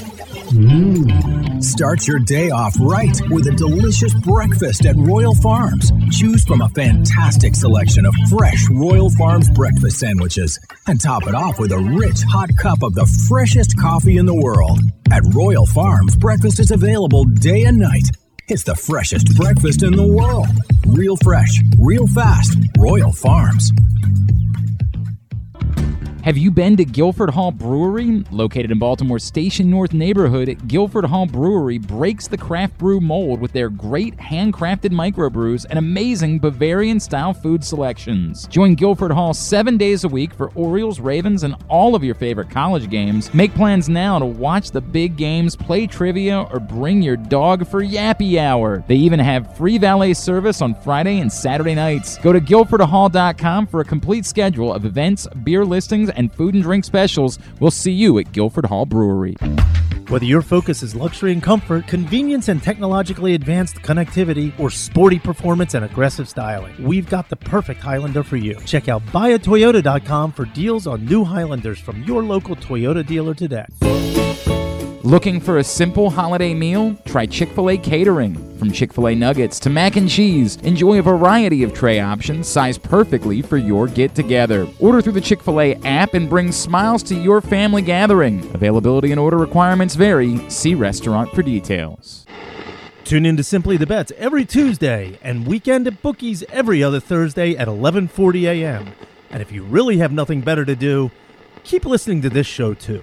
All right, back in here on GCR as we continue into hour number two of the program. Again, the approvals are coming in for online sports betting. It, it is days away from being legal and ready to go here in the state of Maryland, and we are trying our best to get you hooked up with the best offers for signing up and getting going with online sports betting. Right now, go to PressBoxOnline.com slash offers. You can get $300 in pre-registration credit plus other incentives pressboxonline.com slash offers. $300 $300 in pre-registration bonus credits are available for you right now at pressboxonline.com slash offers. Encourage you to go get that si- set up right now. All right two things and then we're going to talk to tim o'donohue from navy. One um, notable news yesterday obviously for people in the local prep scene Biff Poggi is now going to be a Division One college football head coach. Biff Poggi has taken the job at the University of Charlotte. By the way, we got to get the Al Wallace on this week, who I think does stuff with the University of Charlotte as well. We got to get him on to talk about the Panthers, but we'll talk to him about that too. Um, every time we've talked about Biff Poggi over the years, I've been conflicted. I don't think Biff Poggi is a bad guy by any stretch of imagination. The the people that played for him think very highly of him. The St. Francis story to me was always quite polarizing because I was uncomfortable with the idea of him being portrayed as sort of like the white savior. I I I, I said a million times, you know, violinists need opportunities as well. Biff Poggi was giving opportunities to football players to, to help them win. That that isn't heroic to me. It doesn't mean that it's bad. It doesn't. It certainly doesn't mean that it's bad. It's just I don't. I'm very uncomfortable with trying to make the story of Saint Francis under Biff Poggi being about what a hero he was. I I don't agree with that. He brought in football players to try to win football games, and in the process, might have given some guys who came from um, bad economic situations better opportunities, and that's a good thing. But it's not heroic. It, it's it's heroic if you if you don't have any personal interests. It's heroic if you're you're handing out scholarships to low income individuals having nothing to do with whether or not they're capable of playing football. That's a wonderful thing. What Poggi was doing was building a football program and using his own per- personal wealth to do it. And I don't knock him for that. This is a again, like every conversation I have, there's nuance here. I don't knock him for it. He had every right to do that. And he built obviously a power at St. Francis, and of course he had a hell of a run at Gilman. Um, I, I don't. Jim Harbaugh on a recent story in the Athletic was really willing to give Biff Poggi a lot of credit for what Michigan has become, uh, particularly the defensive side of the ball, the last couple years. From a program, remember we are not that far removed from there being questions about Jim Harbaugh's future at Michigan, and I never thought he would get fired because he's the epitome of a Michigan man. But their inability to beat Ohio State, their inability to win the big ones, there are a lot of questions. And Jim Harbaugh gave a lot of credit to Biff Poggi, and now here Biff Poggi is getting a head coaching job. Good for Biff. It's it's a neat opportunity for him, and he's an he's a very interesting and compelling man. And it'll be it'll be interesting to see how that plays out for him at Charlotte moving forward. I'm I'm happy for him. Um, I harbor no ill will whatsoever towards Biff Poggi. I think he's an interesting, captivating person. Um, and we didn't talk at all this week, and I don't want to. I don't want this to be a downer, but we didn't talk at all this week, obviously, about the tragedy at the University of Virginia. They've decided they're not going to play their football game on Saturday, and I completely understand that. There's always that, you know, like there's sometimes when when when programs go through something, there's a feeling of like we want to do this to to have the opportunity to honor our guys on the field. Like, I, there's no correct answer to this. They've decided they can't play. They were supposed to play Coastal Carolina on Saturday you know non-conference game probably makes it a little bit easier for them to say we just we, we can't do this right now it's just unthinkable i don't have anything else to say a lot of other people have a lot of opinions and i get that um, I, I guess there's been a push to don't describe it as an event don't describe it as a tragedy use the words mass shooting and i have I, I understand that that this conversation it's easier to sanitize this if you don't use those words well there was an unfortunate event there was an unfortunate uh, no, there was a mass shooting. And it's sickening. It's it's just ugh, it's sickening. So I, don't have any connection, obviously, with them. Um, but on a human level, I think every single one of us felt the same way uh, when we heard this news about the University of Virginia. No, Morgan Moses put out a statement. I'll share that really quickly. Morgan Moses, of course, played now the Baltimore Ravens offensive tackle. He played at the University of Virginia in his collegiate career. Said, My heart and condolences go out to the University of Virginia community and all the families who have been affected by Sunday night's tragedy. What happened at my alma mater not only saddens me, but it once again reaffirms how much work must be done to rid our society of gun violence. With yet another senseless shooting, we lost some great young men in the making, young men with futures, young men who have the ability and desire to create positive change in today's world. I firmly believe that we must commit to pulling together as one so our country, especially in places of learning, becomes a safer place. I, I tend to agree. I tend to agree. It's obviously a conversation that tends to get nowhere, and it's infuriating. I agree with Morgan Moses, and of course, my heart and thoughts also go to the University of Virginia, but that means nothing in comparison to losing three young men, um, which is just gut wrenching, absolutely gut wrenching. It's not easy to go from this to talking about sports. Those aren't easy things to do. Um, why don't Why don't we take a break? We'll use that as a palate cleanser. Still to come this hour. Oh, oh, a visitor. Oh, I like that. And then still to come this hour, Tim O'Donohue will join us and uh, Jacoby Jones. That's all on the way. It's Glenn Clark Radio. Have you been to Guilford Hall Brewery? Located in Baltimore's Station North neighborhood, Guilford Hall Brewery breaks the craft brew mold with their great handcrafted microbrews and amazing Bavarian style food selections. Join Guilford Hall seven days a week for Orioles, Ravens, and all of your favorite college games. Make plans now to watch the big games, play trivia, or bring your dog for Yappy Hour. They even have free valet service on Friday and Saturday nights. Go to guilfordhall.com for a complete schedule of events, beer listings, and food and drink specials. We'll see you at Guilford Hall Brewery. That first sip. That first bite. Mmm. Start your day off right with a delicious breakfast at Royal Farms. Choose from a fantastic selection of fresh Royal Farms breakfast sandwiches and top it off with a rich hot cup of the freshest coffee in the world. At Royal Farms, breakfast is available day and night. It's the freshest breakfast in the world. Real fresh, real fast. Royal Farms.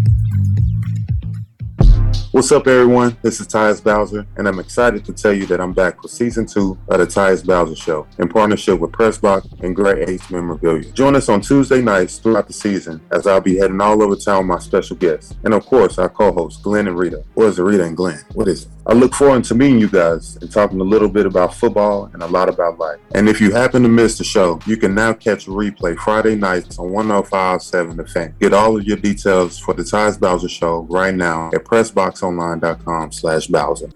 Sports betting has come to Maryland, and we're ready to help you win some money. Tune in for Simply the Bets every Tuesday morning at 1140. FanDuel Sportsbook GM Leon Twyman and VSIN's Aaron Oster join the guys every week to give you all of the info you need and offer you a few winners. And every other Thursday at 1140, tune in for Weekend at Bookies as Andrew Stetka and Alloy Sports Brad Kronthal help make you some money for the weekend. So come win some money with us on Simply the Bets every Tuesday and Weekend at Bookies every other Thursday brought to you by the FanDuel Sportsbook at Live Casino and Hotel Maryland. Listen at PressBoxOnline.com slash radio. Watch at YouTube.com slash PressBoxOnline. Glory Days Grill's Oktoberfest menu is now running. It's one of their most popular seasonal menus all year. It features the chicken schnitzel, the Oktoberfest brewer's platter, the brewer's sausage sandwich, the Bavarian burger with a pretzel bun, the cheddar ale soup, the slam dunk pretzels, and the apple cobbler. All of these meals pair well with Oktoberfest beers and Angry Orchard on draft. Dine in or order online at glorydaysgrill.com and pick up your favorites to take home. Glory Days Grill, great food, good sports.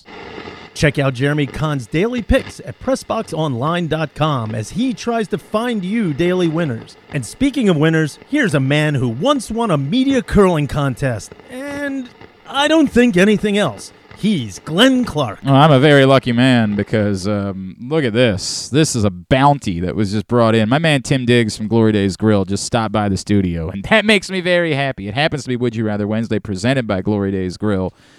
And he wanted me to know about the Comfort Classics, which are now available, the new seasonal menu at Glory Days Grill. Take a look right there. And it includes brought me my own winter spinach salad. That is, that's my that is my play. Baby spinach tossed with pears, apples, candied pecans, dried cranberries, and red onions, and an apple honey Dijon vinaigrette, topped with blue cheese. Yep, that's gonna be that's gonna be for me. Now, what is this? What's next? These are the mac and cheese bites. These are hand breaded mom's mac and cheese drizzled in our signature glory sauce. So I don't normally eat like this. I'm, I'm, i can have half of one. Griffin, can you cut me like half of one of those? Because that is not something that I should be eating. Oh, the oh the salmon. The, oh boy, the citrus salmon, the salmon fillet, lightly cured with kosher salt, sugar, and spices, seared and topped with a citrus butter served with charred green beans. Oh my, that sounds good. You get a picture of everything for sure. Um, oh my, there's so much in front of us. There's so much. It, smell, in it smells front of us. incredible. Oh my god, look at all that. I can't. And then the wings and the ribs. I'm going to try something from that box. I'll, because I, I, I get that's the purpose of this is I'm supposed to try these things and tell you about how good they are. Um, all right, these are the mac and cheese bites. Let me go there. All right, dig right in. Oh. I mean, come on. Just come on. Ah. Oh. All right. So here's what makes this perfect. Everything. Everything is what makes that perfect. What'd you go for? I, I also went You for also the mac and for cheese, mac and cheese bites? Yeah. That's delicious. Oh my god. The mac and cheese is So you were just in Wisconsin. Mm-hmm. Does this this compares? I, I, the mac and cheese is creamy. You get the crunch of the fried. Oh my god, that is spectacular. Okay, so I'm gonna try that. Then the oh the twisted ribs and wings combo. I'm sorry, I should clear my. Everybody loves listening to me eat. That's great quality radio. Twisted ribs and wings combo. Two pounds of meat, tender pork ribs, flash fried and tossed in our house-made barbecue sauce, paired with six wings with your cho- choice of sauce and seasoned fries. Just look at that. I need a napkin, Griffin. I'm going to need a napkin because I'm going to try. I've had a. I'm going to eat. I'm going to consume a rib. Which again, not normally the way that I live at this time of the day. oh my god. Oh, you know how much better this is than chili and cinnamon rolls? No offense. So much better. Yeah, dessert. They brought dessert as well. Oh, thank you, Tracy. Tracy brought in a whole roll of paper towels. And I guess, assuming that I'm a, I'm a pig. Um, I don't know how to do this because it's gonna drip barbecue sauce everywhere. Maybe I, I gotta remember to talk into the microphone. Yes, thank you. Perfect. That's what I needed. All right, here we go. Uh, Tim could not stick around, unfortunately. He's a little under the weather. Um, ah, ah, ah, glory, glory. Damn it, that's beautiful. Ah, Matt, cancel the rest of the show. Cancel the rest of the show. We're not doing any more show today, Griffin. Oh, and that's the bourbon butter cake. The bourbon butter cake. How good do those words sound together? Bourbon butter cake. Warm butter cake topped with vanilla ice cream, house-made bourbon sauce, candied pecan, candied pecans. For the love of God, candied pecans. Ah. No, and powdered sugar, just in case you didn't have enough already. Uh, try that because that's not going to be for me. Okay. Try some ice cream and cake together. They got this ice cream locked up. This is unbelievable. This is uh, what do you mean it's locked up? I, I can't get it open. What are you? What are you for? Get just Jesus Christ! There we go. All right, there you go. Get in, dig in, enjoy some butter cake and ice cream together. Meanwhile, I'm gonna need an hour to clean off my hands after uh, having one rib, one single rib. Oh Jesus, yeah. Hi, I'm Glenn. I'm a pig. Look at me. Take a picture of that. I'm just a pig. The delicious Glory Days rib sauce all over my fingers. You think I'm not going to lick it off? I'm definitely going to lick it off. I don't care that you're watching. I'm going to do it because it's amazing. Oh, this is fantastic. All right, glorydaysgrill.com. As always, the website. Ah, oh, yeah, this is perfect because we're going to talk to. Goodness, this uh, it's it's the the Look at that. It's it's warm. Look at that. Oh, that looks spectacular. Oh, yeah, get a big mouthful, Griffin. Get a big mouthful. How's that? How's the butter cake? It's unbelievable. Describe Oh the God. butter cake to me. It's so su- it's soft and warm, and I don't know. I, I'm this this is just Oh. it's home. It's home. It's home. Yeah, home. That's all right. Um, I'm going to need a minute here. Good news: we pre-recorded an interview with Tim Donahue, so I'm going to have a minute in order to enjoy this feast. GloryDaysGrill.com is the website. You know how much I love Glory Days Grill. Literally, John Little Rock was in town. That's where we went last Thursday when he came to visit. Of course, six ninety nine apps continue every night after nine o'clock. But the Comfort Classics menu is now available at your neighborhood Glory Days Grill, featuring all of these wonderful, wonderful things. Pair them with the Devil's Backbone Vienna Lager or a Blood Orange Bourbon Cider. Oh, I still haven't taken a bite of the meatloaf. Mom, the meatloaf. Oh, did you watch? I get that reference. Yeah, I like this. Oh, do- are we doing that today? Yeah, we could. I mean, if we have time. Maybe we'll do that today before Jacoby. Well, well, I watched. Yeah, I watched Wedding Crashers, but I watched Old School. Right. The next one. Right. Meatloaf oh, we got to do. from- Right. Yeah, I Meatloaf know. is We from did some wedding crashers, but we you do, you watched old old school. watched All right. Old Maybe we say that for tomorrow.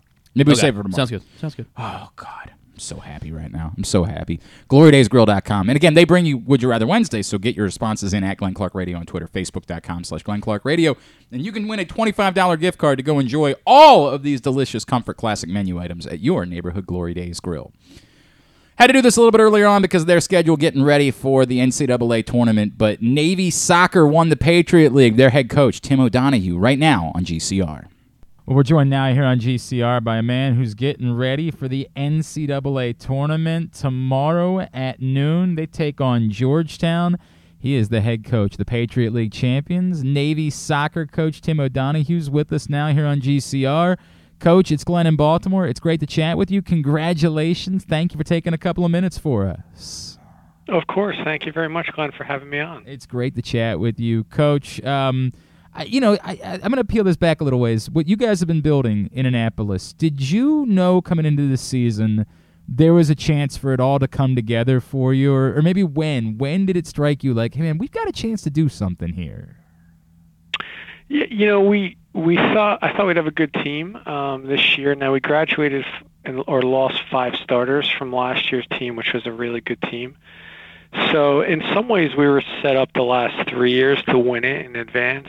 Um, particularly last year, and then that COVID year, you know, we were you know we were four and zero. Then then all you know a bunch of stuff happened with with everything going on with the virus. Um, but this year was a bit of a transition year. I wouldn't say rebuilding, but transition because we start one senior, we're young. Um, so I, I thought we'd we'd have a good team, but if you were to ask me realistically, you know, the plan probably would have been to go after it. And I thought we would be good because, and I thought we'd have a chance, but probably next year when we have everyone back, um, it would be more realistic. But you know, we, um, you know, I think if you have a good program and you're and you have a good team each year, you're going to catch a break and make a run. Uh, and it worked. I know it's been it was kind of a crazy year in the Patriot League, and and there wasn't a ton of separation, and you know going into that final night of the season, it felt like everybody had a chance uh, to end up in the postseason. Did did you guys like was it was there a conversation that you were having like you know hey all we got to do is get in, there's a, a real chance for us here to break through and win this thing. Yeah, we that was the conversation all year. Is you know we we were we were actually in a good in a good position throughout the year, you know, in the league. So it was hey we're we're, we're tying a lot of games that we thought we were we should have been getting some wins in, in some of those games, but you know we were in a good position in the league. Let's get in. And we felt like you know we only had one loss in the league this year, which was the, which was uh, uh, you know the the the the, uh, the star match with Army. So that was the only loss. Every other game, every other game was a tie or a win, and we felt like there wasn't a team that was really better than us. Now that that being said, we weren't necessarily dominating anybody, but we thought we were maybe the best team, and um, you know that's what we kept saying: just be patient, keep going, and we felt like um, you know we had an opportunity. Uh, it worked out that way. Tim O'Donohue is with us, Navy men's soccer coach. They're getting ready for the NCAA tournament tomorrow at Georgetown. Um, coach, you know, in my role uh, as a play-by-play guy at Loyola, I, I wasn't doing the game because you guys were hosting it, but I was certainly paying attention to the incredible dramatics and a match that you know came down to the final couple of seconds, and Loyola was able to steal a point uh, in a game that looked like you guys had won late in the season. And I wondered if you know maybe going through something like that where where it wasn't a loss, but it was a match that you should have won did it serve as maybe a little bit of a wake up call to to have a goal scored? I mean, it, in in unbelievably dramatic fashion, obviously in the closing seconds like that. Yeah, I mean, the first thing it was it was embarrassing. We're a defensive team, and we pride ourselves on on being buttoned up defensively. And to give up a goal when we kind of had that, we were in. I mean, with that one, if we had won one nothing, just closed out the game um, you know, we were in a tournament. So it, it was it was tough. And, and to be fair, it was an amazing goal, an amazing play by Loyola. So and, and if you actually look at the goal, in a lot of ways, it was more of a great play and a, you know a bit of a freak play, but an amazing. Um, you know, a kid hit a 60-yard ball from the 18. Phenomenal finish by Swales.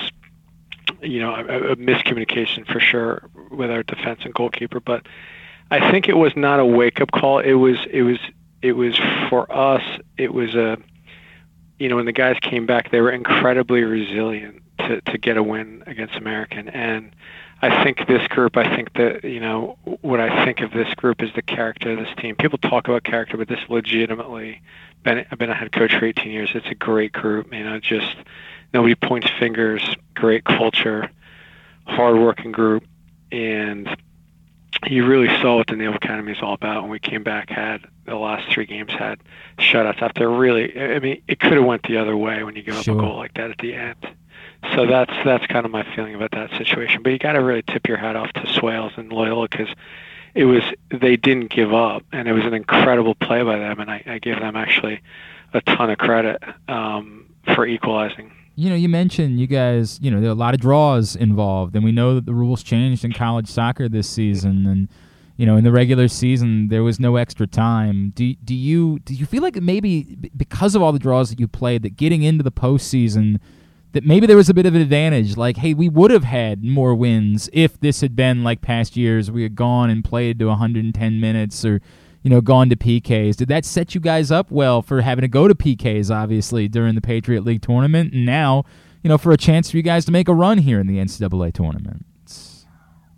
Yeah, I think I think you know a lot of people, a lot of ties, and certainly we had a lot of ties. So had a lot of teams in the league, but if you look at soccer generally, if you look at you know if you look at the table in, in England or Germany or Spain, or if you look at the MLS, when there's no extra time, there's a lot of draws. You know, so that's that's part of the game because particularly the way the game is now. So there's a lot of there's a lot of parity tactically. You can stay in games.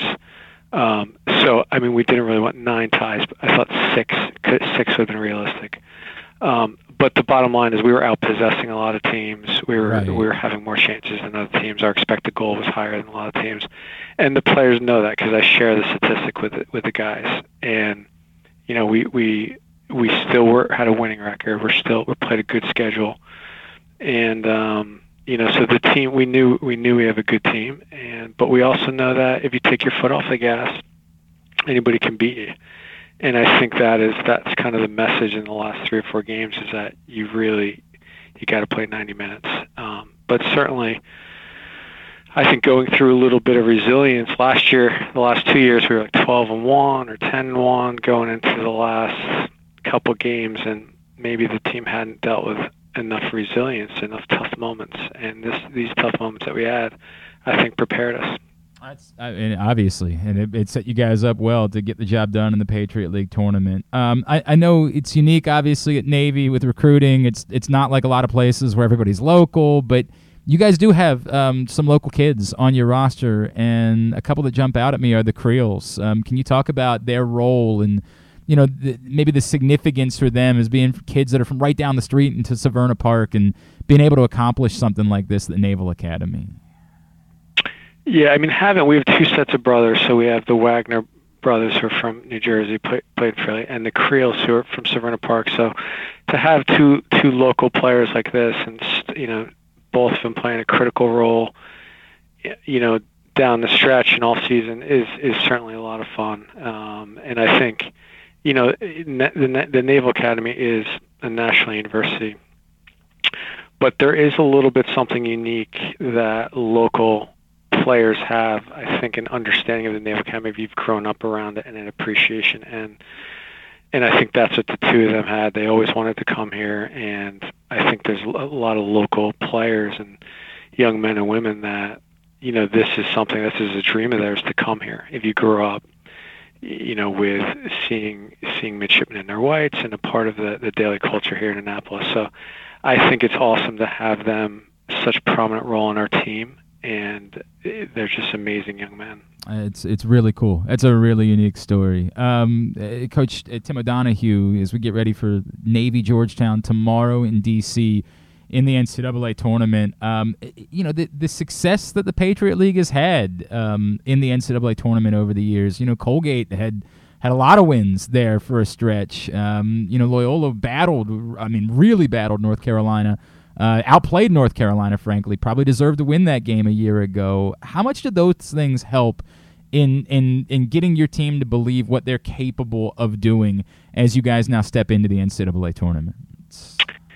Yeah, we're Navy soccer first. We don't, you know, the fact that we're affiliated with the Patriot League, we don't look at what other teams do. Um, to be honest, um, but what we what we um, what we do talk about is that you know we have we have uh, we're a very proud program. A lot of these players have played against the players that play at Georgetown, um, and you know we're we're respectful of the teams that we play with. Georgetown are, are a big team. We, I mean we beat NC State a right. couple years ago, beat UVA in, in an exhibition, but really during COVID it was more than that.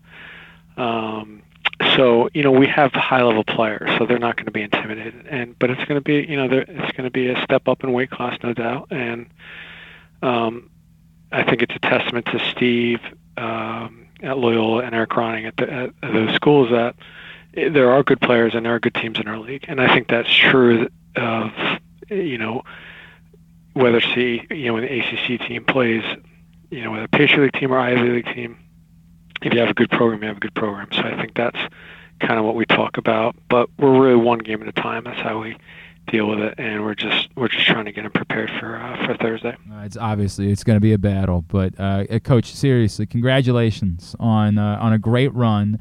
Um, best of luck as you guys move forward into the NCAA tournament. Uh, whatever happens from here, obviously, would be even more remarkable. But uh, a heck of an accomplishment to be able to get there. Thank you for taking the time for us, and go get them tomorrow at, down at Georgetown. All right. Thanks so much, and have a great day. Thank you to Tim O'Donohue. Congratulations to Navy Soccer, and they get ready for Georgetown tomorrow. Uh, I don't know that there are two more magical words in the, the English language than candied pecans. Uh, Those words. Yeah, you're probably right. Those honestly. words, like they just they do so much for me. When I hear the words candied pecans, I I feel hope. I feel comfort. I'm almost, I feel I'm almost mad at you for making me eat this first because it's spoiled anything else I can eat the rest of the day. Like that, I nothing's mean, gonna top this. When I said I- I need you to try it, you didn't have to eat the whole. Thing. Once I had one bite, there was you no were going I had to no eat the option, whole yeah. thing. Yeah, I get it. I understand that. Of course, uh, Griffin's enjoying the bourbon butter cake. Um, I enjoyed the winter spinach salad from the Comfort Classic menu at Glory Days Grill. Yeah, I like mine Thank better. you. no offense. No offense. You didn't get to try this because I kept it all for myself. So the hell do you know? I'm sure that is unbelievable, though. I have no doubt about it.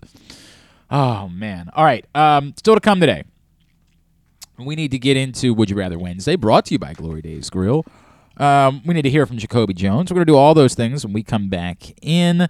Uh, today's show is also brought to you by the FanDuel Sportsbook at Live Casino and Hotel Maryland, which will always be the best place for you to watch and bet on everything. Of course, the World Cup gets underway on Sunday, and they are going to make sure they have all the games on the 100 foot media wall in the FanDuel Sportsbook. And of course, the uh, no matter even those early morning games, the self-service kiosks will be open 24/7, so you'll have the ability to get in, get your bets in on all of the matches during the World Cup at the FanDuel Sportsbook at Live Casino and Hotel Maryland. Would you rather Wednesday? Jacoby Jones next. Glenn Clark Radio. Looking for a simple holiday meal? Try Chick fil A catering. From Chick fil A nuggets to mac and cheese, enjoy a variety of tray options sized perfectly for your get together. Order through the Chick fil A app and bring smiles to your family gathering. Availability and order requirements vary. See restaurant for details. Come experience Maryland's number one sportsbook this NFL season at the FanDuel Sportsbook at Live Casino and Hotel, the ultimate place for any sports enthusiast. Take advantage of our 24 7 kiosks, massive video screens, and watch all the action from the best seat in the house. With more money paid out than anyone around, make every moment more at the new FanDuel Sportsbook at Live Casino and Hotel in Hanover, Maryland. Please play responsibly. Gambling problem? Please call 1 800 Gambler or visit mdgamblinghelp.org. The Baltimore County Police Department is hiring. Entry level officers start at close to 59,000 a year with a $10,000 bonus. Some restrictions apply. Plus, a great retirement plan, medical, dental, and vision insurance, advancement to specialized units, tuition reimbursement, 15 sick days earned per calendar year, and even further incentives for military members and veterans. If you have a passion for service and want a career for life, visit joinbaltimorecountypd.com or call 410 887 5542. You must be a United States citizen, possess a valid driver's license, and have a high school diploma or GED equivalent. The Baltimore County Police Department is an equal opportunity employer. Make the most out of every day in your Toyota RAV4. Available in hybrid or gas only models. A RAV4 can get you where you want to go in style. Check out buyatoyota.com for deals on new RAV4s from your local Toyota dealer today. The latest edition of Press Box is available now. On the cover, New Maryland basketball coach Kevin Willard sits down with Stan Charles and Glenn Clark to discuss the situation he inherited in College Park and how he plans to get the program turned around. Also, inside, we introduce you to men's and women's college basketball players from all of the teams in the area. And Bo Smolka profiles Ravens receiver Devin Duvernay. Press Box is available for free at over 500 area locations, including 60 Royal Farm stores, and you can always find the entire edition as well as the best daily coverage of the Orioles, Ravens, and Terps at PressBoxOnline.com. Experience the best in Kamado Grilling, a complete outdoor cooking appliance. The Ginsu Kamado Grill allows anyone to sear, grill, bake, and smoke all types of food. Designed for efficiency and function, the Ginsu Kamado Grill upholds the enduring legacy of the iconic Ginsu brand. The Ginsu Kamado Grill is perfect to cook all year round, is great for parties, and ideal for tailgating with your friends. Reserve your Ginsu Kamado Grill today at ginsugrills.com and get $100 off on your pre-order when you use the promo code TAILGATE. That's ginsugrills.com. Reserve yours today. Join Glenn at halftime of every Ravens game for the Project Game Day halftime show at facebook.com slash pressboxsports. We apologize in advance. There's not much we can do about his face.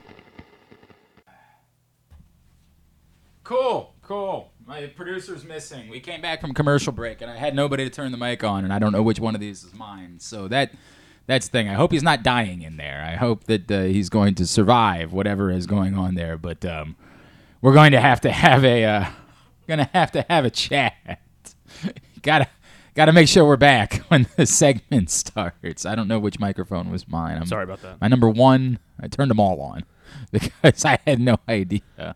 Gonna have to lock that up moving forward. Sorry, I thought I had more time. That's on me. Uh, yeah, we, we've had a rough day today. had a bit of a sketchy day.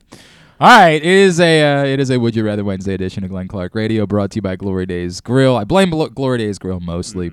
Uh, also, a reminder that this print issue of Press Box is available right now at your neighborhood Royal Farms, any of the hundreds of locations around town where you find it. And of course, you can read it all at PressBoxOnline.com. Kevin Willard on the cover, new Maryland men's basketball coach.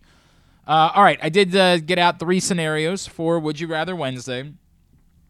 Have not had a robust response so far. I've been a little bit disappointed by that, but um, you have the entirety of the day. We don't. We wait until tomorrow to pick a winner of the twenty-five dollar gift card. So you have plenty of time to get your responses in. Griffin and I will go through them very quickly right now. Griffin, number one, given the schedule ahead, would you rather you have to bet everything you have on the Ravens finishing undefeated, or at the same odds, finishing with two losses? So two losses the rest of The the, rest of the way, Okay. yes. They couldn't finish with two total losses because they already have three. So yes. So the- what do I think will happen, or what I? Wait, You have to bet one way or the other. You have to bet everything you have on one scenario or the other. I think they I, undefeated. I think they have a much better. I, I'm not. There's not two teams or the rest of the way that I think that. Ha, I mean, obviously, I mean it's the NFL, so anything can happen. But I, if if I were, well, I am a betting man, so yeah, I, uh, I, I would say that they. It's much more likely that they go. They they went out rather than lose two more games. This is this is a very tricky one, and I was hoping that I was going to get more of a response of people who are just like, "Hell, let's have fun. I'm going to bet undefeated." Like that's the way it's going to go.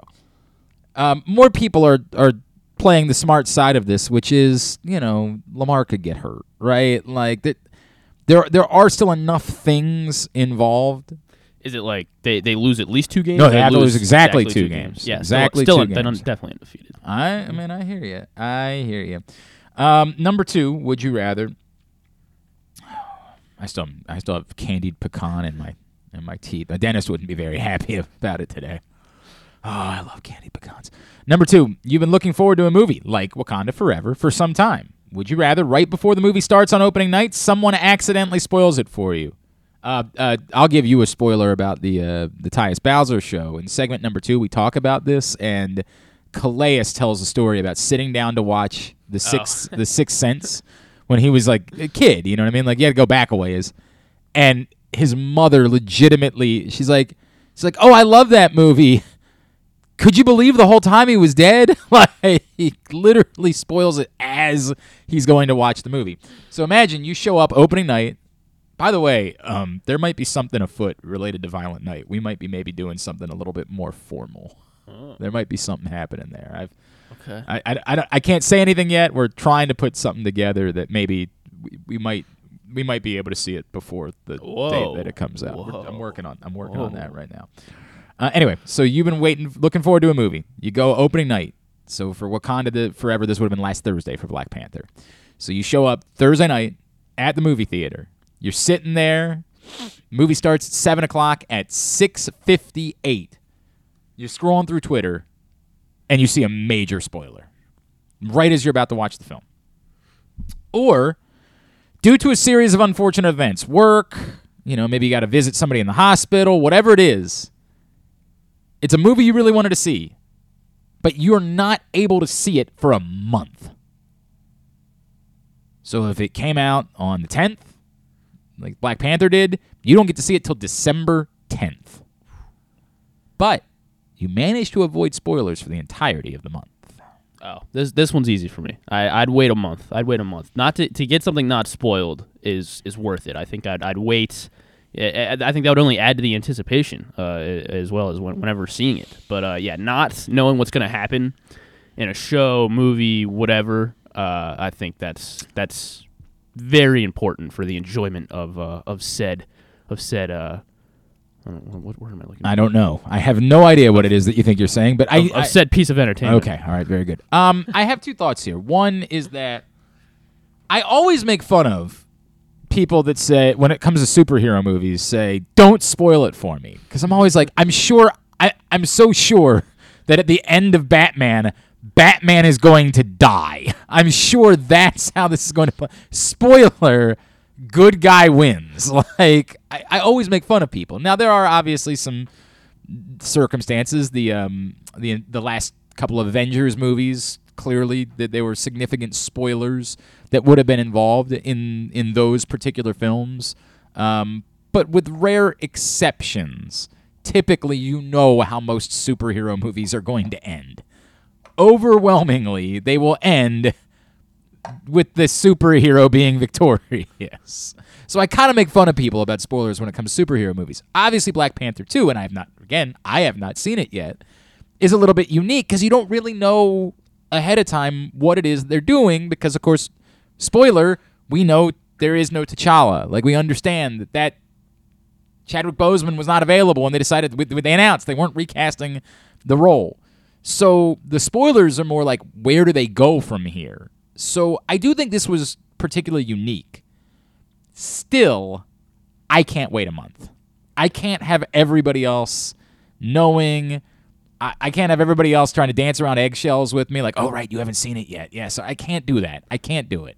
It would suck, but I've had that happen to me a few times where just by happenstance, like, I, I missed the part where, like, I, I read a story about a movie and they were like, the spoilers involved, and I just didn't you know how you are on the internet sometimes, or somebody says, "Hey, spoilers below, stop now," and you're you're the dummy who didn't read. You're scrolling through, and you're like, "Oh crap!" Like, I've had it happen.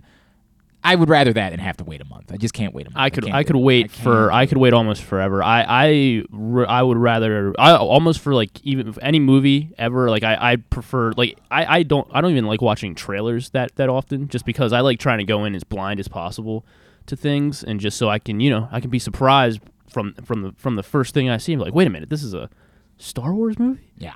Just because I didn't, I chose That's- not to watch a trailer. That's weird. That's a really May- weird. Maybe bit. it is weird, but I, That's I, really I don't want to. I don't want to be. Uh, I don't want anything uh, spoiled. I don't want to. I don't want to have uh, you know any preconceived. But notions. watching movie trailers are awesome. I know. God. I know. I know. I watch. I still watch movie trailers, but if but sometimes you know I'm like I watched the trailer for Violent Night and I had an erection. I was like, I need to see this immediately. that's weird. All right, uh, number three, you have to spend the entirety of the World Cup in Qatar. Well, you'll get to go to the games, but you can't drink, you can't hook up, you can't swear, you can't have pork, you can't. And they're five star hotels. The, Um, I'm gonna assume not a five star hotel. the well, did you see the video? The, Oh, no. The it was like someone was like the hotel. I don't know if it was where the players were staying or if just people were staying there, but it was just tents. yeah, It that sounds about tense. right. I don't. I, I you'll you'll stay in modest accommodations. Okay. All right, modest accommodations. Again, get to go to all the games, but don't get to do anything. n- Nothing particularly entertaining. Can't drink. No drinking. Li- I don't know if you, there Can't was a, swear. There was a New York Post story that said like pork, porn, and sex toys will get you thrown in jail. And I, hey, man, not my, Yeah. not my, not my. Glenn Clark would not last. Can't, bro, it's not gonna work. you saw how I dug into that rib from Glory Days Grill. Not gonna work for me. I might use that for. Never mind. Um, can't say that. They're a sponsor, and they're wonderful. I don't- wouldn't do that to them. Um, you can watch all the games, but you can't drink, hook up, swear, any of those things. Or you have to spend. And I said the rest of the year. I, I should have said the same time period at home, but without TV, internet, or books. So three to four weeks without. Yeah, same oh. time period. And I and I screwed that up in the way that I wrote it, so I apologize everybody who's responded. But I meant the same time period. You get stay you have to stay at home. No TV, internet or books. I don't think I can live without internet. Um, so I mean, I guess I guess gonna I'm go be celibate guess- and cut yeah, for a guess I'm month. gonna cut, cut, cut her and gonna go and say, "Oh be terrible. gosh darn it!" Gonna be t- yeah, it's gonna be terrible news for for for Dixie, Dixieland, Dixieland delight. She's gonna be there's- really upset when she finds out that you're not gonna be able to hook up for a month. Yeah, it's just not gonna work. Sorry, that's the way it's gonna go. Look, Qatar's awful, but I'm with you. I don't think I could do it. Now, somebody the bet among the compelling arguments that have been presented, right? One being there's too much risk there. Like, what if I accidentally screw up and I swear, and now I'm in a Qatari prison? Jesus, that that's a real issue for me. Like, I have to think about that. I have to think about whether or not I'm capable of going a month without slipping up. Like it's easy for me to say like like I drew my best to not bite. I I spent my entire life having an issue with biting my fingernails. About five years ago, I finally stopped biting my fingernails. Good job. But whenever I get writer's block, whenever I'm sitting down to write a column and I get writer's block, I go right back to it. I'm like, damn it! I get very mad at myself. I do, do my best. I have started to try to do better at swear. Eh, That's not true. That's not remotely true. I'm terrible at it. I swear a lot. A terrible, a terrible potty mouth. Yeah, that's true, good point. So I guess as soon as I let out a And that's what I'm saying. If I could really end up in a prison over swearing, I might not be able to do it, bro. Like, I might not be able to go. It might be the type of thing where this will be torture not having TV and internet, like just being stuck at home. I can't I can't possibly know what's going on in the football games. Like Right, it- yeah. That could be torture, but it might still be better than being in a Qatari prison. Like I- that that sounds like a different type of torture that I don't think I want to be involved with. So I think I'm still gonna try and take my chances and go to Qatar. It was I it was pointed out by and I'm sorry, Brad. Uh, Brad mentioned that you would still get to have Thanksgiving at home. You would still get to have like your family and friends over, and but no know- internet. No, there would be no internet. You wouldn't be able to watch the games. Yeah. But like you would still get to have Thanksgiving. Eh, not without internet. not Thanksgiving. How part of Thanksgiving is internet? I just need it. That's a very weird bit, man. That's a very weird. No, I can't go. I uh, All right, I can- slow internet connection peeves me to no end. Uh, dude, I, I I have to live with it. That's what I have at home because Yeah. we live on a farm. Like it sucks, but so to do that for yo, Qatari prison sounds worse. I'll make sure I bite my tongue. It's yo. I don't. I know myself so well. I mean, like, it's only if you get caught, you know, saying something. yeah, but have you been paying attention? Uh, They're they are after people there. Like they are after you in Qatar, man. It's a wretched place. I think I'm going to choose. I think I'm going to choose to stay at home ultimately. Nah, dude. No. I'm sure there's lovely people in Qatar, but uh, this everything about this World Cup is. All right. Um, we had to do this a little bit earlier. By the way, continue to get me responses at Glenn Clark Radio on Twitter. Facebook.com slash Glenn Clark Radio. Someone who participates in Would You Rather Wednesday will win a $25 gift card to Glory Days Grill. Had to do this a little bit earlier. Um, actually did it yesterday, whenever it was, earlier in the week. And I have warned you, and I'm going to warn you again. This conversation is unedited and not safe for work. We continue to celebrate the 10th anniversary of the Baltimore Ravens run to Super Bowl 47 and that championship as Jacoby Jones joins us now here on GCR. Well, we have been celebrating all season long the 10th anniversary of the Baltimore Ravens run to the Super Bowl 47 title and we finally get our opportunity to catch up with our next guest. Man, you know he is one of our absolute favorites. A Ravens legend, a man who was vital in their run to the title. And now he is part of the coaching staff down at Alabama State. It's a thrill to welcome back into the show the great Jacoby Jones, who's with us on GCR. Jacoby, it's Glenn in Baltimore. It is so good to catch up with you, man. Thank you for taking a couple of minutes for us. I thank you for having me, man. You know I love BMO. It reminds me of New Orleans. That's home for me. man, it is so great to hear your voice, bro. I ten years, Bro, man. I, you, you know, you're a busy man. years. You're a busy man, but you got to come back up this way and enjoy and celebrate, right? Heck yeah, it, it, it happened at the right time. God worked in mysterious ways. It's awesome. That is so cool. What what was it like being back, being around the guys, and you know, being able to reflect? And, to, see everybody back like of course Joe wasn't there because you still playing. It's a couple of guys that still playing, but everybody was back. Like we was at our uh, anniversary little celebration. You know, they added food for us and all that, and and I felt so somebody walked up to me, and grabbed me on the back of my arm, and they were Ray. I'm like, man, why you come out of nowhere all the time? Like you come out of nowhere every time. Like nobody, ain't nobody know where was gonna show up. He just grabbed me, and I turned around, and my mama was sitting there. She started laughing. I'm like, what you laughing at? Said, man, come out of nowhere every time. Was he always like Just- that? Yes. And then he grabbed me and said, my baby. baby, I'm 38 years old, motherfucker. I'm, oh, shit. I'm good. You're good. We're, Oh, I'm good. I was like, I'm 38 years old. I ain't no baby. But he grabbed me and said, my baby. Said, man, this man come out of nowhere every time. Every time. That's the greatest story I've ever heard. I'm for real. Like, he just walked up and grabbed me on the back of my arm. I turned around and looked. Man, where you come from?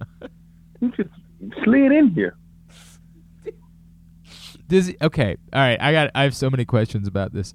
Has he always called you his baby? Is that a new thing that he that he called you that? No, Yeah, he always called me his baby. I would, I, I'm younger than Ray. I'm way younger than Ray. Right. Right. Like, I'm but the the craziest story for me is when that sucker said we were playing the Chargers. You know, Ray Rice got that that, that fourth and twenty nine. Yep. Right. Yep. I looked at Ray. I said, "When the last time y'all went to the Super Bowl?" He said, 12 years ago. It was 2012. Yep. They won in 2000. I looked at him. I said, "And I'm wearing 12." He said, "Man, we here for a reason." Oh. I said, "I know." Oh. But then he told me, "Don't worry about that Pro Bowl shit. You ain't getting that. You ain't going." I'm like, "Huh?" I'm like, "Huh?" He's like, "Yeah, just accept the check. Just accept the check and the jersey. We ain't going to the Pro Bowl." Yo, that was pathetic. That, that, True story. damn, I- dude. I, I, it didn't. It, it didn't dawn on me. okay, wait. Did you did you believe in that moment when he says that to you?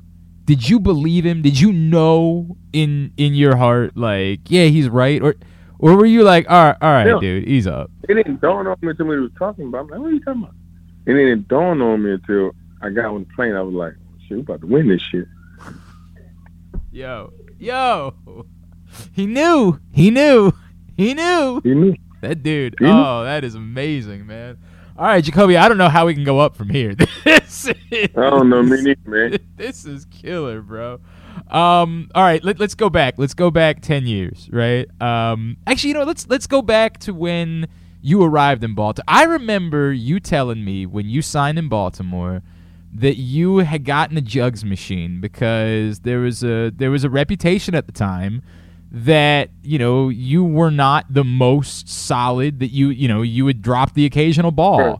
how Right. how much more meaning like winning the super bowl is always going to be meaningful right like whatever you do is going to be meaningful had, I just I had locked in, man. I had got my own jugs machine, and actually I got two of them. And I had one like literally in the morning. I would get up in the morning, go do my weights, and get on the and go get on the jugs. I I do my deep ball jugs. I was doing my deep ball jugs inside of the bubble. And shout out to the guys that work, the equipment guys, man. They used to take care of me like it ain't nothing. So I looked out for them too. Anytime I got a pair of shoes, they got a pair of shoes. wow You know what I mean? So they would shoot me deep balls throughout. It's this. we're talking like six, five, six in the morning. All right, and then I go get in the hot tub, coach a hot tub, cold cup. Then meeting hit. I eat ten pieces of bacon, drink a cherry coke, and go out through my. And, true story. Real shit. no you weren't no you weren't Real shit. They used to look at me like I was crazy. yeah because that sounds crazy bro I used, to eat t- I used to eat ten pieces of bacon and drink cherry coke. And look, it wasn't true cherry coke. I get coke and get the strawberries that was on the fruit thunk, on the berries on the on the bar, and put it in the coke. you laughing, but I'm dead serious. okay had you always done that was that something you knew from growing up I know. I, that was my routine. wow wow all right okay You gotta, be, you gotta be, a, you gotta be a creature of habit, and I do that every day. it, and it, it worked i mean it worked It worked, and, and like I literally did that every day. For you to have gone from a dude that had the reputation for not being sure-handed to being a, a That guy. yeah. How much again? Because Yeah. I'm telling you, winning a Super Bowl. If dude, if you had just been like the last guy on the roster, it would have meant something to win a Super Bowl. So first of all, first of all, I'm gonna put it out there. I'm gonna be honest with you. Yeah, I got that reputation about being short-handed. You know who my quarterback was? Um, man, okay, okay. I'm not. I don't want to trash Okay. anybody. Okay. Me neither. But okay. Yeah. But anyway. then I got to the Ravens and it was like, I'm in heaven. I had smoking Joe. Joe gonna put that shit on. He dislocated my thumb twice in practice. That's so. Okay. Bro, How have I never heard that before? Man, I don't tell my stories. This son bitch will pop out any day right now. Cause he won't fit that sucker in his zone. Oh my. He gonna throw it. Joe gonna throw it. And then you had Tyrod Taylor behind him, who gonna zip that shit too. My fingers are crooked right now because of them. Them two. I, wait, is that for real though? Like, are they really like? no, no, I, bro, I could, I seen your picture, bro. Oh my God, my man. fingers, my fingers are crooked. Like all of them are just turned. I'm I'm gonna text you Afterwards. I don't know if it's a jug. I don't know if it's a jug machine or just trying to catch the ball from there. Dude, dude, uh, how quickly did you know? Like, how quickly were you around Joe? Where you were like, okay, I, I, this is gonna work out. Th- this dude's got a cannon. I'm the fastest man alive. Like, right. No, I'm gonna tell you this. We was in practice. This when I just got there. We in the spring, and we were still doing the number system before we ship to the um the word process. And I'm running a route, right? And I'm looking as I'm running. I'm looking at Tor like Tor work. Are you about to run? A, Tor's running the wrong route, so I just ran the right route for him. Okay. He, he won't admit it. Tor's running the wrong fucking route. I'm like shit. And I took off. I just ran a post and Joe let it go. And I went and got it. And I got up. Before I, when I got up, I turned around and looked. Joe was already down the field right there by me, like, yeah. I'm like, oh shit. We like this. We about to be we about to be nasty. Come on, man. Like we about to be nasty. You had Joe Anquan, Dennis Pitta, Ray Rice in the backfield, Vonta Leach at fullback. I was, li- I lying. So, like, what you want to do with us? oh, oh my God, I'm I'm gonna pee myself talking to you right now, bro. I'm This is serious, bro. Like, who you who you gonna go? Who you gonna guard? man, man, and that's what it looked like. Ran ran routes like a receiver, man. Uh, Literally, like he would light you up. Jacoby Jones. If you look, if you look at the Super Bowl run, Yeah. one game Tor had two touchdowns. One game Pitta had two touchdowns. In the playoffs, one game Anquan had two touchdowns. Super Bowl had two touchdowns. Think about it. Who you gonna guard? Think about it. Man. And I was trying to kick and punt. You kick it to me, fuck. Facts. Facts. Big facts. Yo, it was so much fun. It was so much fun, dude. I I, I mean this seriously. I, I, I know this is gonna sound like a dumb thing to say because you were living it, right? But do you do you know how much fun it was for the rest of us? Like I know you got the you you I beca- just playing. yeah. You, you I just was became you became a massive celebrity around these parts. I mean, I dude, I remember doing that event with you and Jameel at, at Buffalo Wild Wings, and it was a mob Yeah, yeah, scene. yeah. Like, I mean, it was a mob scene. What was that like for you to to live in those was- moments? I tell you, the way I was raised, my, uh, I'm raised by all women. Great grandma and great auntie, my mom, my grandfather too. He died when I was in third grade, but like, I was raised by all old school women, and they gave me hell. But one thing they taught me was never stop being yourself, and you treat somebody how you want to be treated, no matter what, because you never know who you meet. You know what I mean? So that's the way I live life.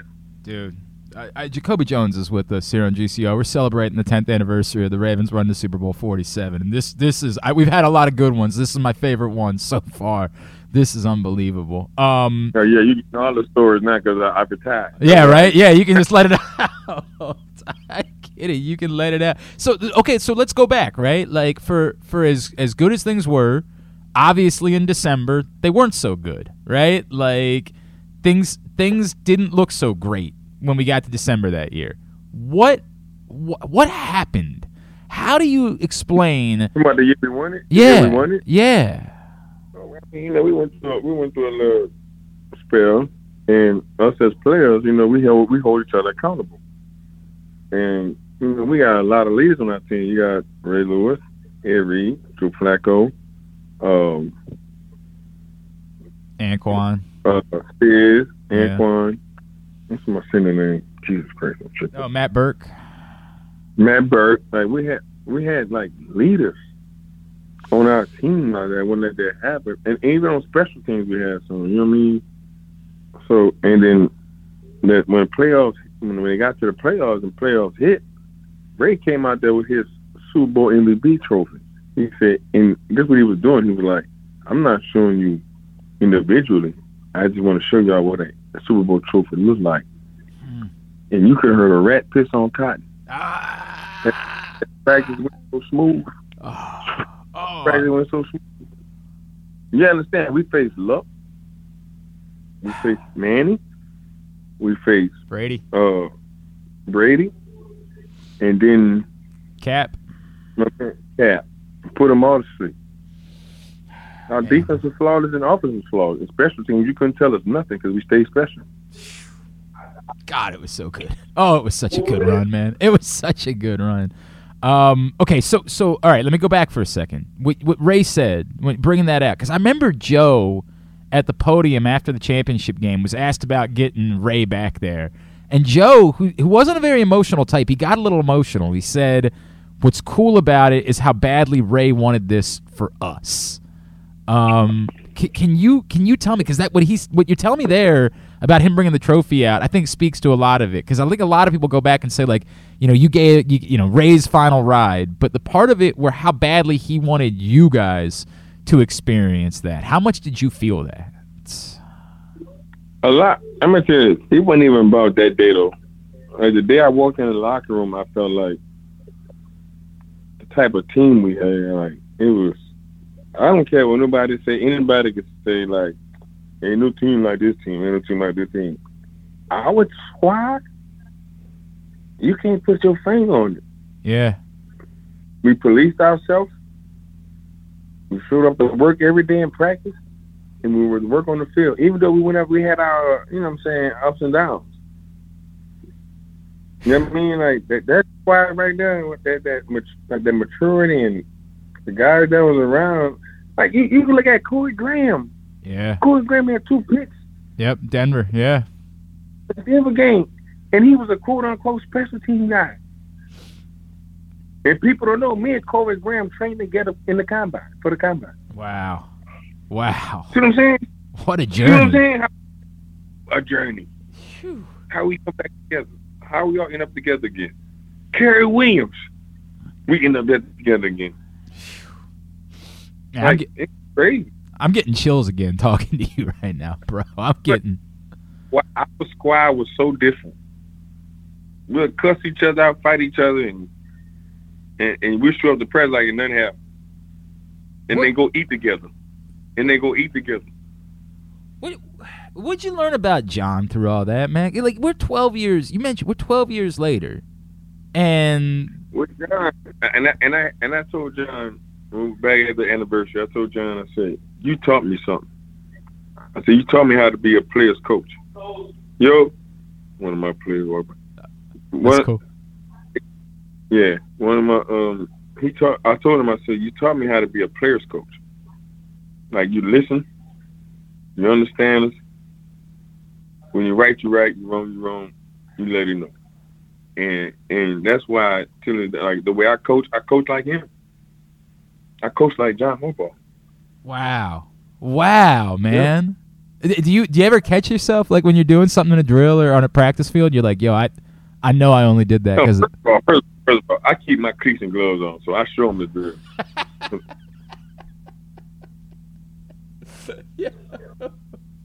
right, all Yeah, you know. Okay, eh, eh, we we got to we got to talk about you. you you could be doing anything. You don't need to do this, right? Like you you are so successful and so popular. You could go just sign autographs and do stuff like that for the rest of your life. You're you have taken jobs that weren't the, the most glamorous jobs in all of football. You're you're at Alabama State. I don't want to sound like I'm disparaging Alabama State. I want to make that very clear. But you know, it's like, why is this such a passion for you? Why is it so important to you to be coaching? I, came- I came from an HBCU, a D two HBCU. and you got to pay it forward. Came from an A, uh, I came from an HBCU, a D two, and I want these kids to understand it don't matter where you go, they're gonna find you regardless. You know, we have scouts come here every day. It's what you is what you what's the work you put in, you know. But it don't matter where you go. You ain't gotta go to the no disrespect to the Power Fives, the Miami's and and the Alabamas and Auburns and the Arkansas, Florida State. Whatever. It, it don't matter where you go. If you show up, they will find you. I'm a third round draft pick from a D two. Mm. Mm. Mm. Worked out okay. It worked out okay for you. And that's why I come back to these kids. I just want to, you know, I came from HBCU. and I look these kids in the eyes and I see myself. Man, man. uh, um, how how many of them like when when when you show up to recruit a kid, do, do they still like? Do they real like? Do they look at you like, holy Yeah. crap? Like, you, do. They do. yeah, They'd be like, they'd be like, oh shit. you're the you're the guy. Like, you you you caught the Mile High miracle. Hey, hey, you know what I say? Yeah, I'm him. How, um, do you? So I when we we had Ray Rice on a couple weeks ago, and I asked him how many times he goes back and he watches the fourth and twenty nine, and he was like, "Bro, I ain't gonna lie, I watch it all the time." What What about you? Do you either either? I, you know what's crazy? I don't really. I catch my players are watching my highlights more than anything. like this, like for real, like this past week, and and I, and I don't teach my players to come out the end zone. Like, come on, man, we get to the twenty five, we good. And last week, I had last week, week four last, I'm gonna say that because last week we just lost. Week four last, I had a kid take a seven yard punt to the crib. You know what I'm saying? So now he's back, you know, kick return. It's like to come out the end zone. I said, "Oh shit, this motherfucker be watching." It's got to So- be. Oh my god! But look, bro, hear me out. They had an offsides call. They had an offsides call. So I go to him like, "Hey man, think man, be smart man, don't be stupid. Come on now." Guess what happened? He did it again. what the fuck? And I'm getting cussed out in the headset. I'm like, Coach, I, I told him. I'm like, I told him, I was like, bro, you gotta start watching my film, bro. Yeah, how you gonna tell him? How you gonna tell him not to, and he's gonna turn around and say, "Bro, you always did." Like, how you gonna tell me I can't? So I know. And, and know what somebody told me? Who the coach is? I just walked away. Yep. Fuck. Yep. Yep. You know what? What are you gonna do? What are you gonna do? I just walked away, man. I'm like, damn. Oh my god, man. How I can fix this? Bro, um, I, I don't even know what else there is to say, man. Like, we got to do this more often, man. we got You know what I to. mean? We can make this. Hey, we can make it. Whatever. Oh, dude. Um, do, do you still like? Do you have an investment still? Like, do you you know? I know you're coaching. You got your own games to worry about. Do you do you get to watch? Like, do you do you turn on, put the Ravens on at all? I, I mean, I get a chance to because we be in meetings and stuff most of the time when they be playing. I get it. I get it. I get it. With um, you know, the, L- Lamar's okay. Oh man, if Lamar would have had me and Quan Yo, and Corey, he would he, he wouldn't be running nowhere. Does that bother you at all? That like we, dude, this mm, it's gonna drive me crazy. I'm gonna say this right. I was talking about it this week on the show. Justin Jefferson should be in the conversation for league MVP. I don't know why it is that we only You know allow. where he's from. You know where he's from. oh yeah, of course he's. Oh, oh, of course he's from down there. Of course he is. You're all from down Come there. Come on. Yeah, of course he. Yeah, we we different breed now. You are, and I'm, uh, bro, uh, J- Ja'Marr Chase, right? Like every, I'm I'm telling you, that Yeah, dude is so good, and it, it's infuriating to me the way that some people just try to devalue wide receivers to say, ah, you know, whatever, we can throw somebody else out there, and you know, we'll be just fine. When uh, we know we have just an ungodly amount of evidence that you're gonna be much better when you have better wide receivers to throw the ball to. Right, you need somebody to throw the ball to. Yep. Yep. It's that. It's that Like when you, you got somebody, you can just throw it in the air, and when you're gonna go get it. It's a difference. Hey, bro. It's a difference. No doubt. There's no doubt, man. Um, bro, are you even on like social media at all anymore? Did you get off all that? No, no, no, no, no. Well, true story. Hear me out. I don't give a damn you this. so I'm, I'm, I'm getting food, right?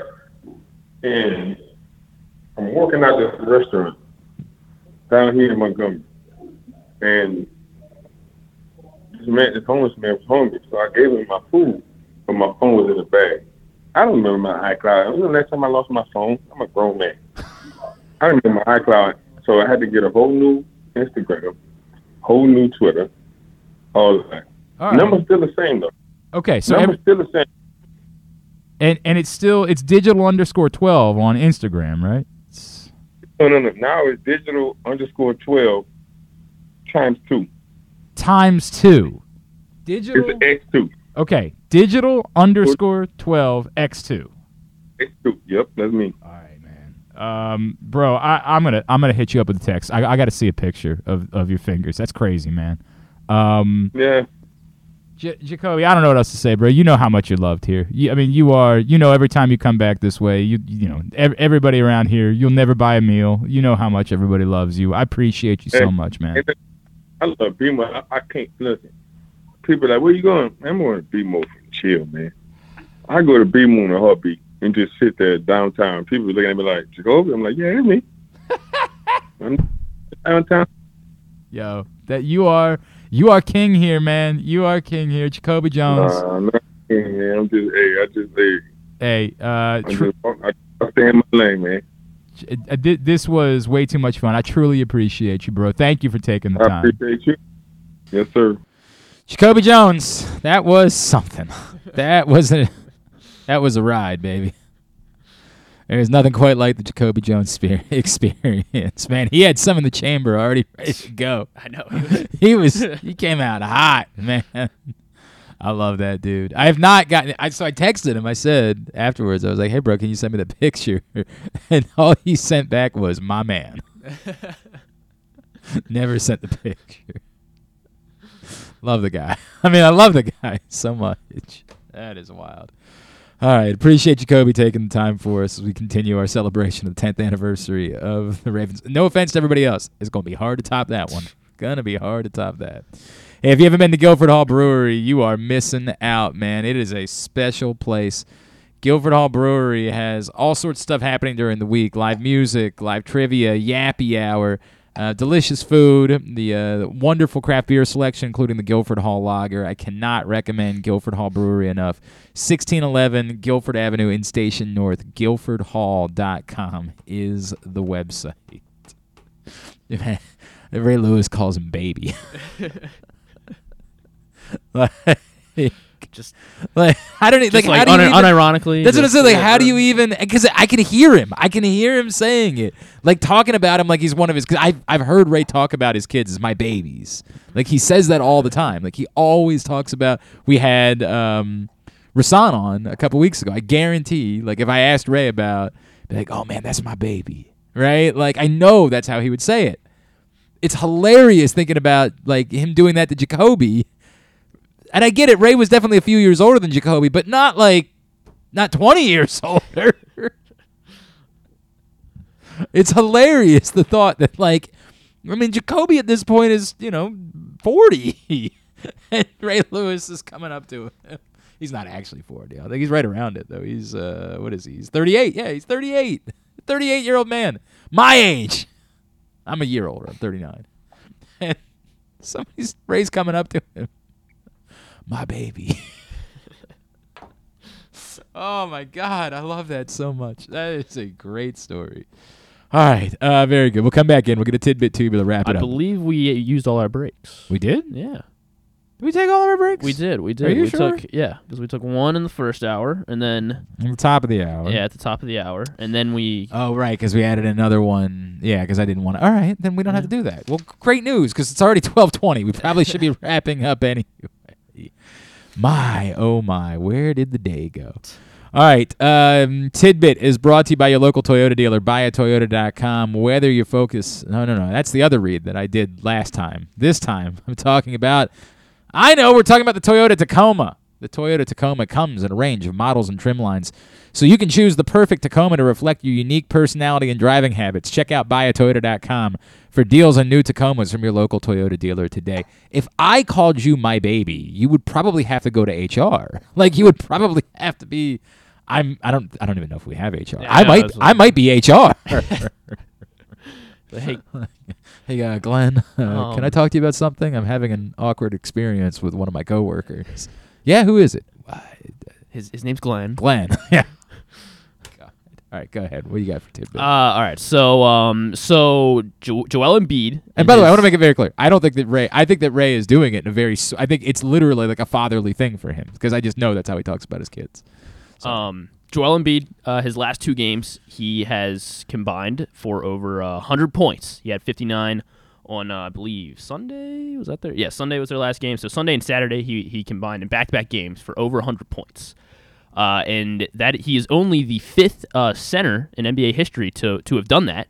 However, it has been done 90 times by five different guys. So, can you name the five? Well, Embiid's one of them. Can you name the five?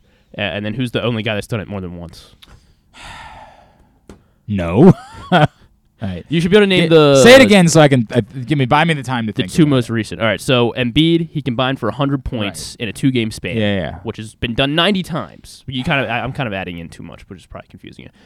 I actually didn't. NBA that- that- actually I didn't know that it happened that frequently. It, that- it, it, it once you once I explain it, it it doesn't happen frequently. Once you once you f- figure out who the answers are. because it's like Wilt Chamberlain did it every. Yeah, correct. Wilt Chamberlain did it 86 times. Yeah, that's the. Four others have done it once. Yeah, that- Wilt Chamberlain thing is so nuts, isn't it? Yes, it is. Of course, he did it once in a one game span. Yeah, You know where that game was played, by the way? No. Where? It's a building that still stands today, but it is not an NBA building. In on uh, on the West Coast? N- Like, no. On the East Coast? Mm-hmm. A building that still stands. The Royal still Farms stands Arena. today. No, not the Royal Farms Arena, but I under, it's a good guess. It's a good guess. It's um y- it's it's gonna you're just keep guessing. uh jeez where uh, where would he where did he go to school it not an NBA it's still standing but not what is it it's still used for I want to make sure it's still stuff? standing. I just want to make sure it's still standing. Yep, it's still standing. where do it the still looks exactly the same. where do the Carolina Hurricanes play They know. play in Raleigh, North Carolina, but that's a new building. That Okay. is a new building that I opened. don't know I don't, I I don't post two thousand. I don't think I know anything about buildings Um, uh, do you know anything about amusement parks? sure yeah Them some Hershey amu- Hershey like the old Hershey Park Arena. are you kidding Not the Giant Center, the new building Oh, they okay. built up there, obviously, where the where the hockey team plays. The old building where the hockey team used to play.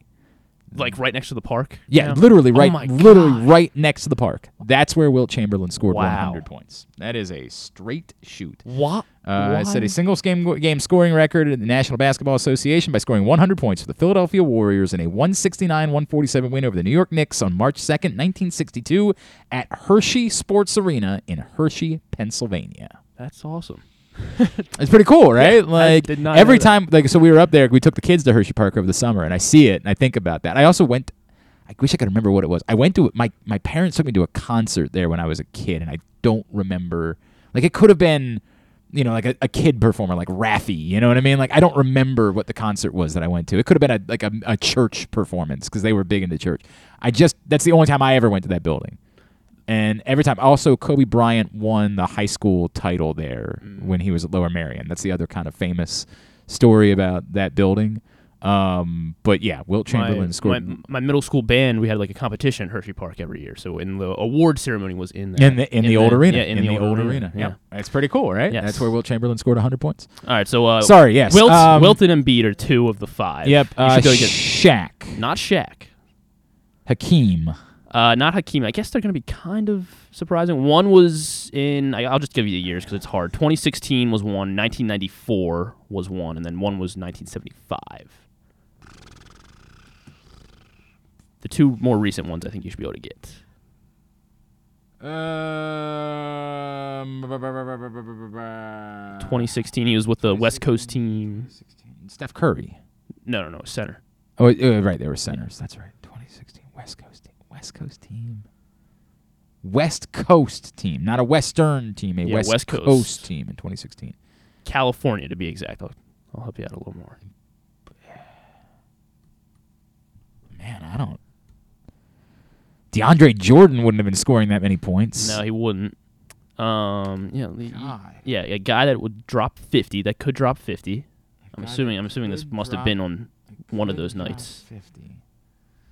Well, yeah, I mean, he would have had to have. Like, you, you literally can't get to 100 points in two games without scoring Yeah. 50 in, in one of them. Like, that's absolutely impossible.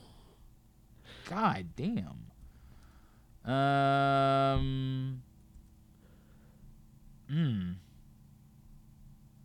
I, don't- I don't. I don't know. I don't. I don't uh, know. let's he was most recently with the Nuggets. Most recently didn't the really Nuggets. play like you know quality minutes, but he was with the Nuggets last year. Uh, Who was with the- Pelicans? I hang think on, hang on a second. Hang on a second. Let me think about who was with the Nuggets last year because I did He watch. was, he was. I'll give you the team. He was like he was a king, most notably. He was most a Sacramento king. a king. Boogie Cousins. Boogie Cousins did it in 2016, 100 points combined in back-to-back games. Then in 1994, this center, uh, D- David Robinson. mhm, David Robinson, and then the last one, 1975. I, uh, I don't, I don't even know who he is. You don't know who he is. I don't know who he is. Okay, that's not a great sign. Um, 1975. How about?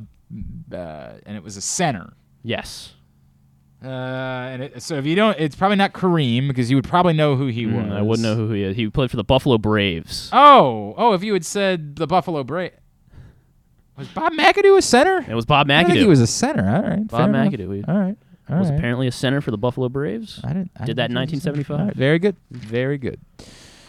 Yeah, you learned something today too. Yeah. How about That was that? a good Every one. time, that one of the most um, um, remarkable moments in the history of the sport of basketball occurred at Hershey Park. That's awesome. I mean, who- I love Hershey Park, so Me like too. I am, I am a fan.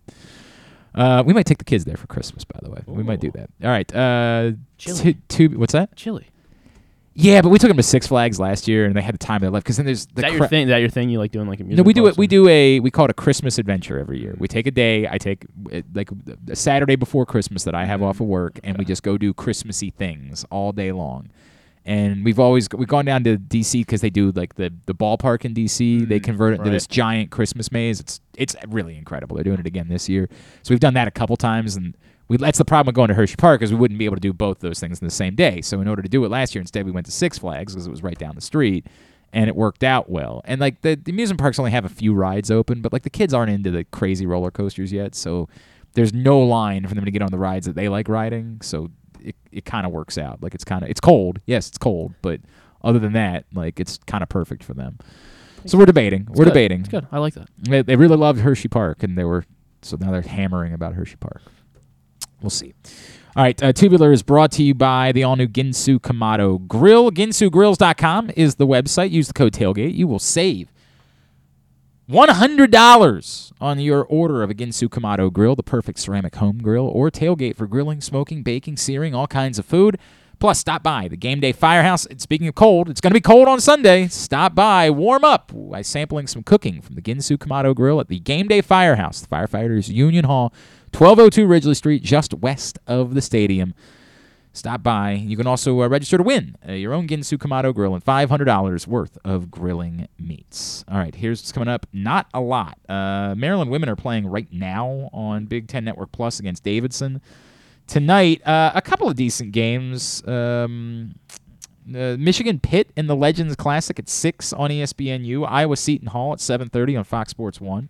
A couple of decent college basketball games. Gonzaga, Texas at 9:30 on E ESPN2. That's a pretty good one. Um, as far as Maction is concerned, uh, ESPN2 for Eastern Michigan, Kent State at 6, CBS Sports Network, Miami, Ohio, Northern Illinois at 7, Western Michigan, Central Michigan at 8 on ESPNU. Yeah, throw out all the records when, when the, the directional Western- Michigans get together. Directional Michigan. NBC Sports Washington Thunder Wizards at 7. ESPN's got Celtics Hawks at 7:30. Good one. Warriors Suns. I, I mean the Warriors aren't off to a great start, but they're still the Warriors. I mean for God's sakes. That's tonight at 10. Uh, TNT Blues Blackhawks at 7:30. Kings Oilers at 10. Tennis Channel continue coverage of the ATP Tour Finals.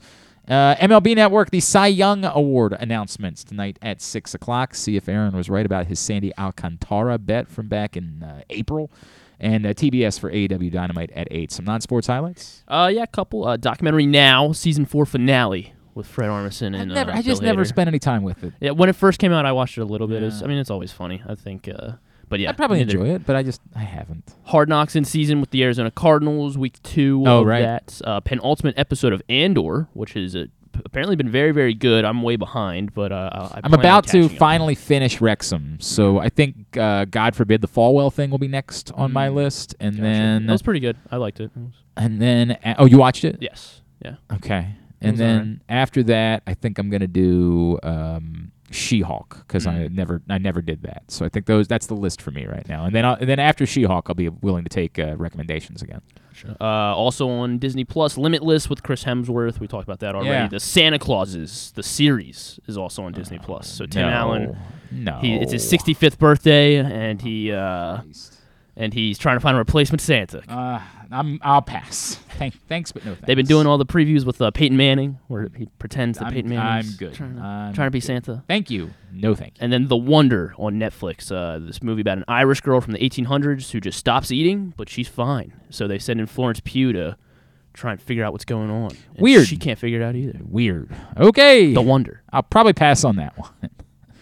All right. Thanks today to Jacoby Jones. Thanks also to um, uh, Tim O'Donohue from Navy. And we'll get that in the Tyus Bowser show up in the greatest hits section of the tab at glennclarkradio.com. Don't forget to go to pressboxonline.com slash offers. We got you great hookups for online sports betting, sign up offers, bonuses up to $300 right now, as well as other incentives at pressboxonline.com slash offers. Tomorrow on the program, anything? We got any, Stuff and things. Oh stuff and boy, things. Stuff, stuff and things are working. boy, oh boy. Are we doing a side bet this week, or do we ever? Uh, I mean, we can. We don't. I guess. I don't have sure anything. what, I don't remember. I feel like there was something else that Nick sent us the last time. Oh, we did the candle thing. I didn't, that didn't do all that What much was the for candle? me. Oh, the banana. Yeah, it didn't do all that. I mean, it does sound gross though. I mean, maybe, the- but need a- KZ, do we need a week off? KZ can't do it next week. Maybe we maybe we'll take a week off. Maybe we'll take a week off of side bets. Yeah, yeah. It does add a nice little kick to the, you know, like the fr- the the, the, the fear on Sunday. There's something to be said for that.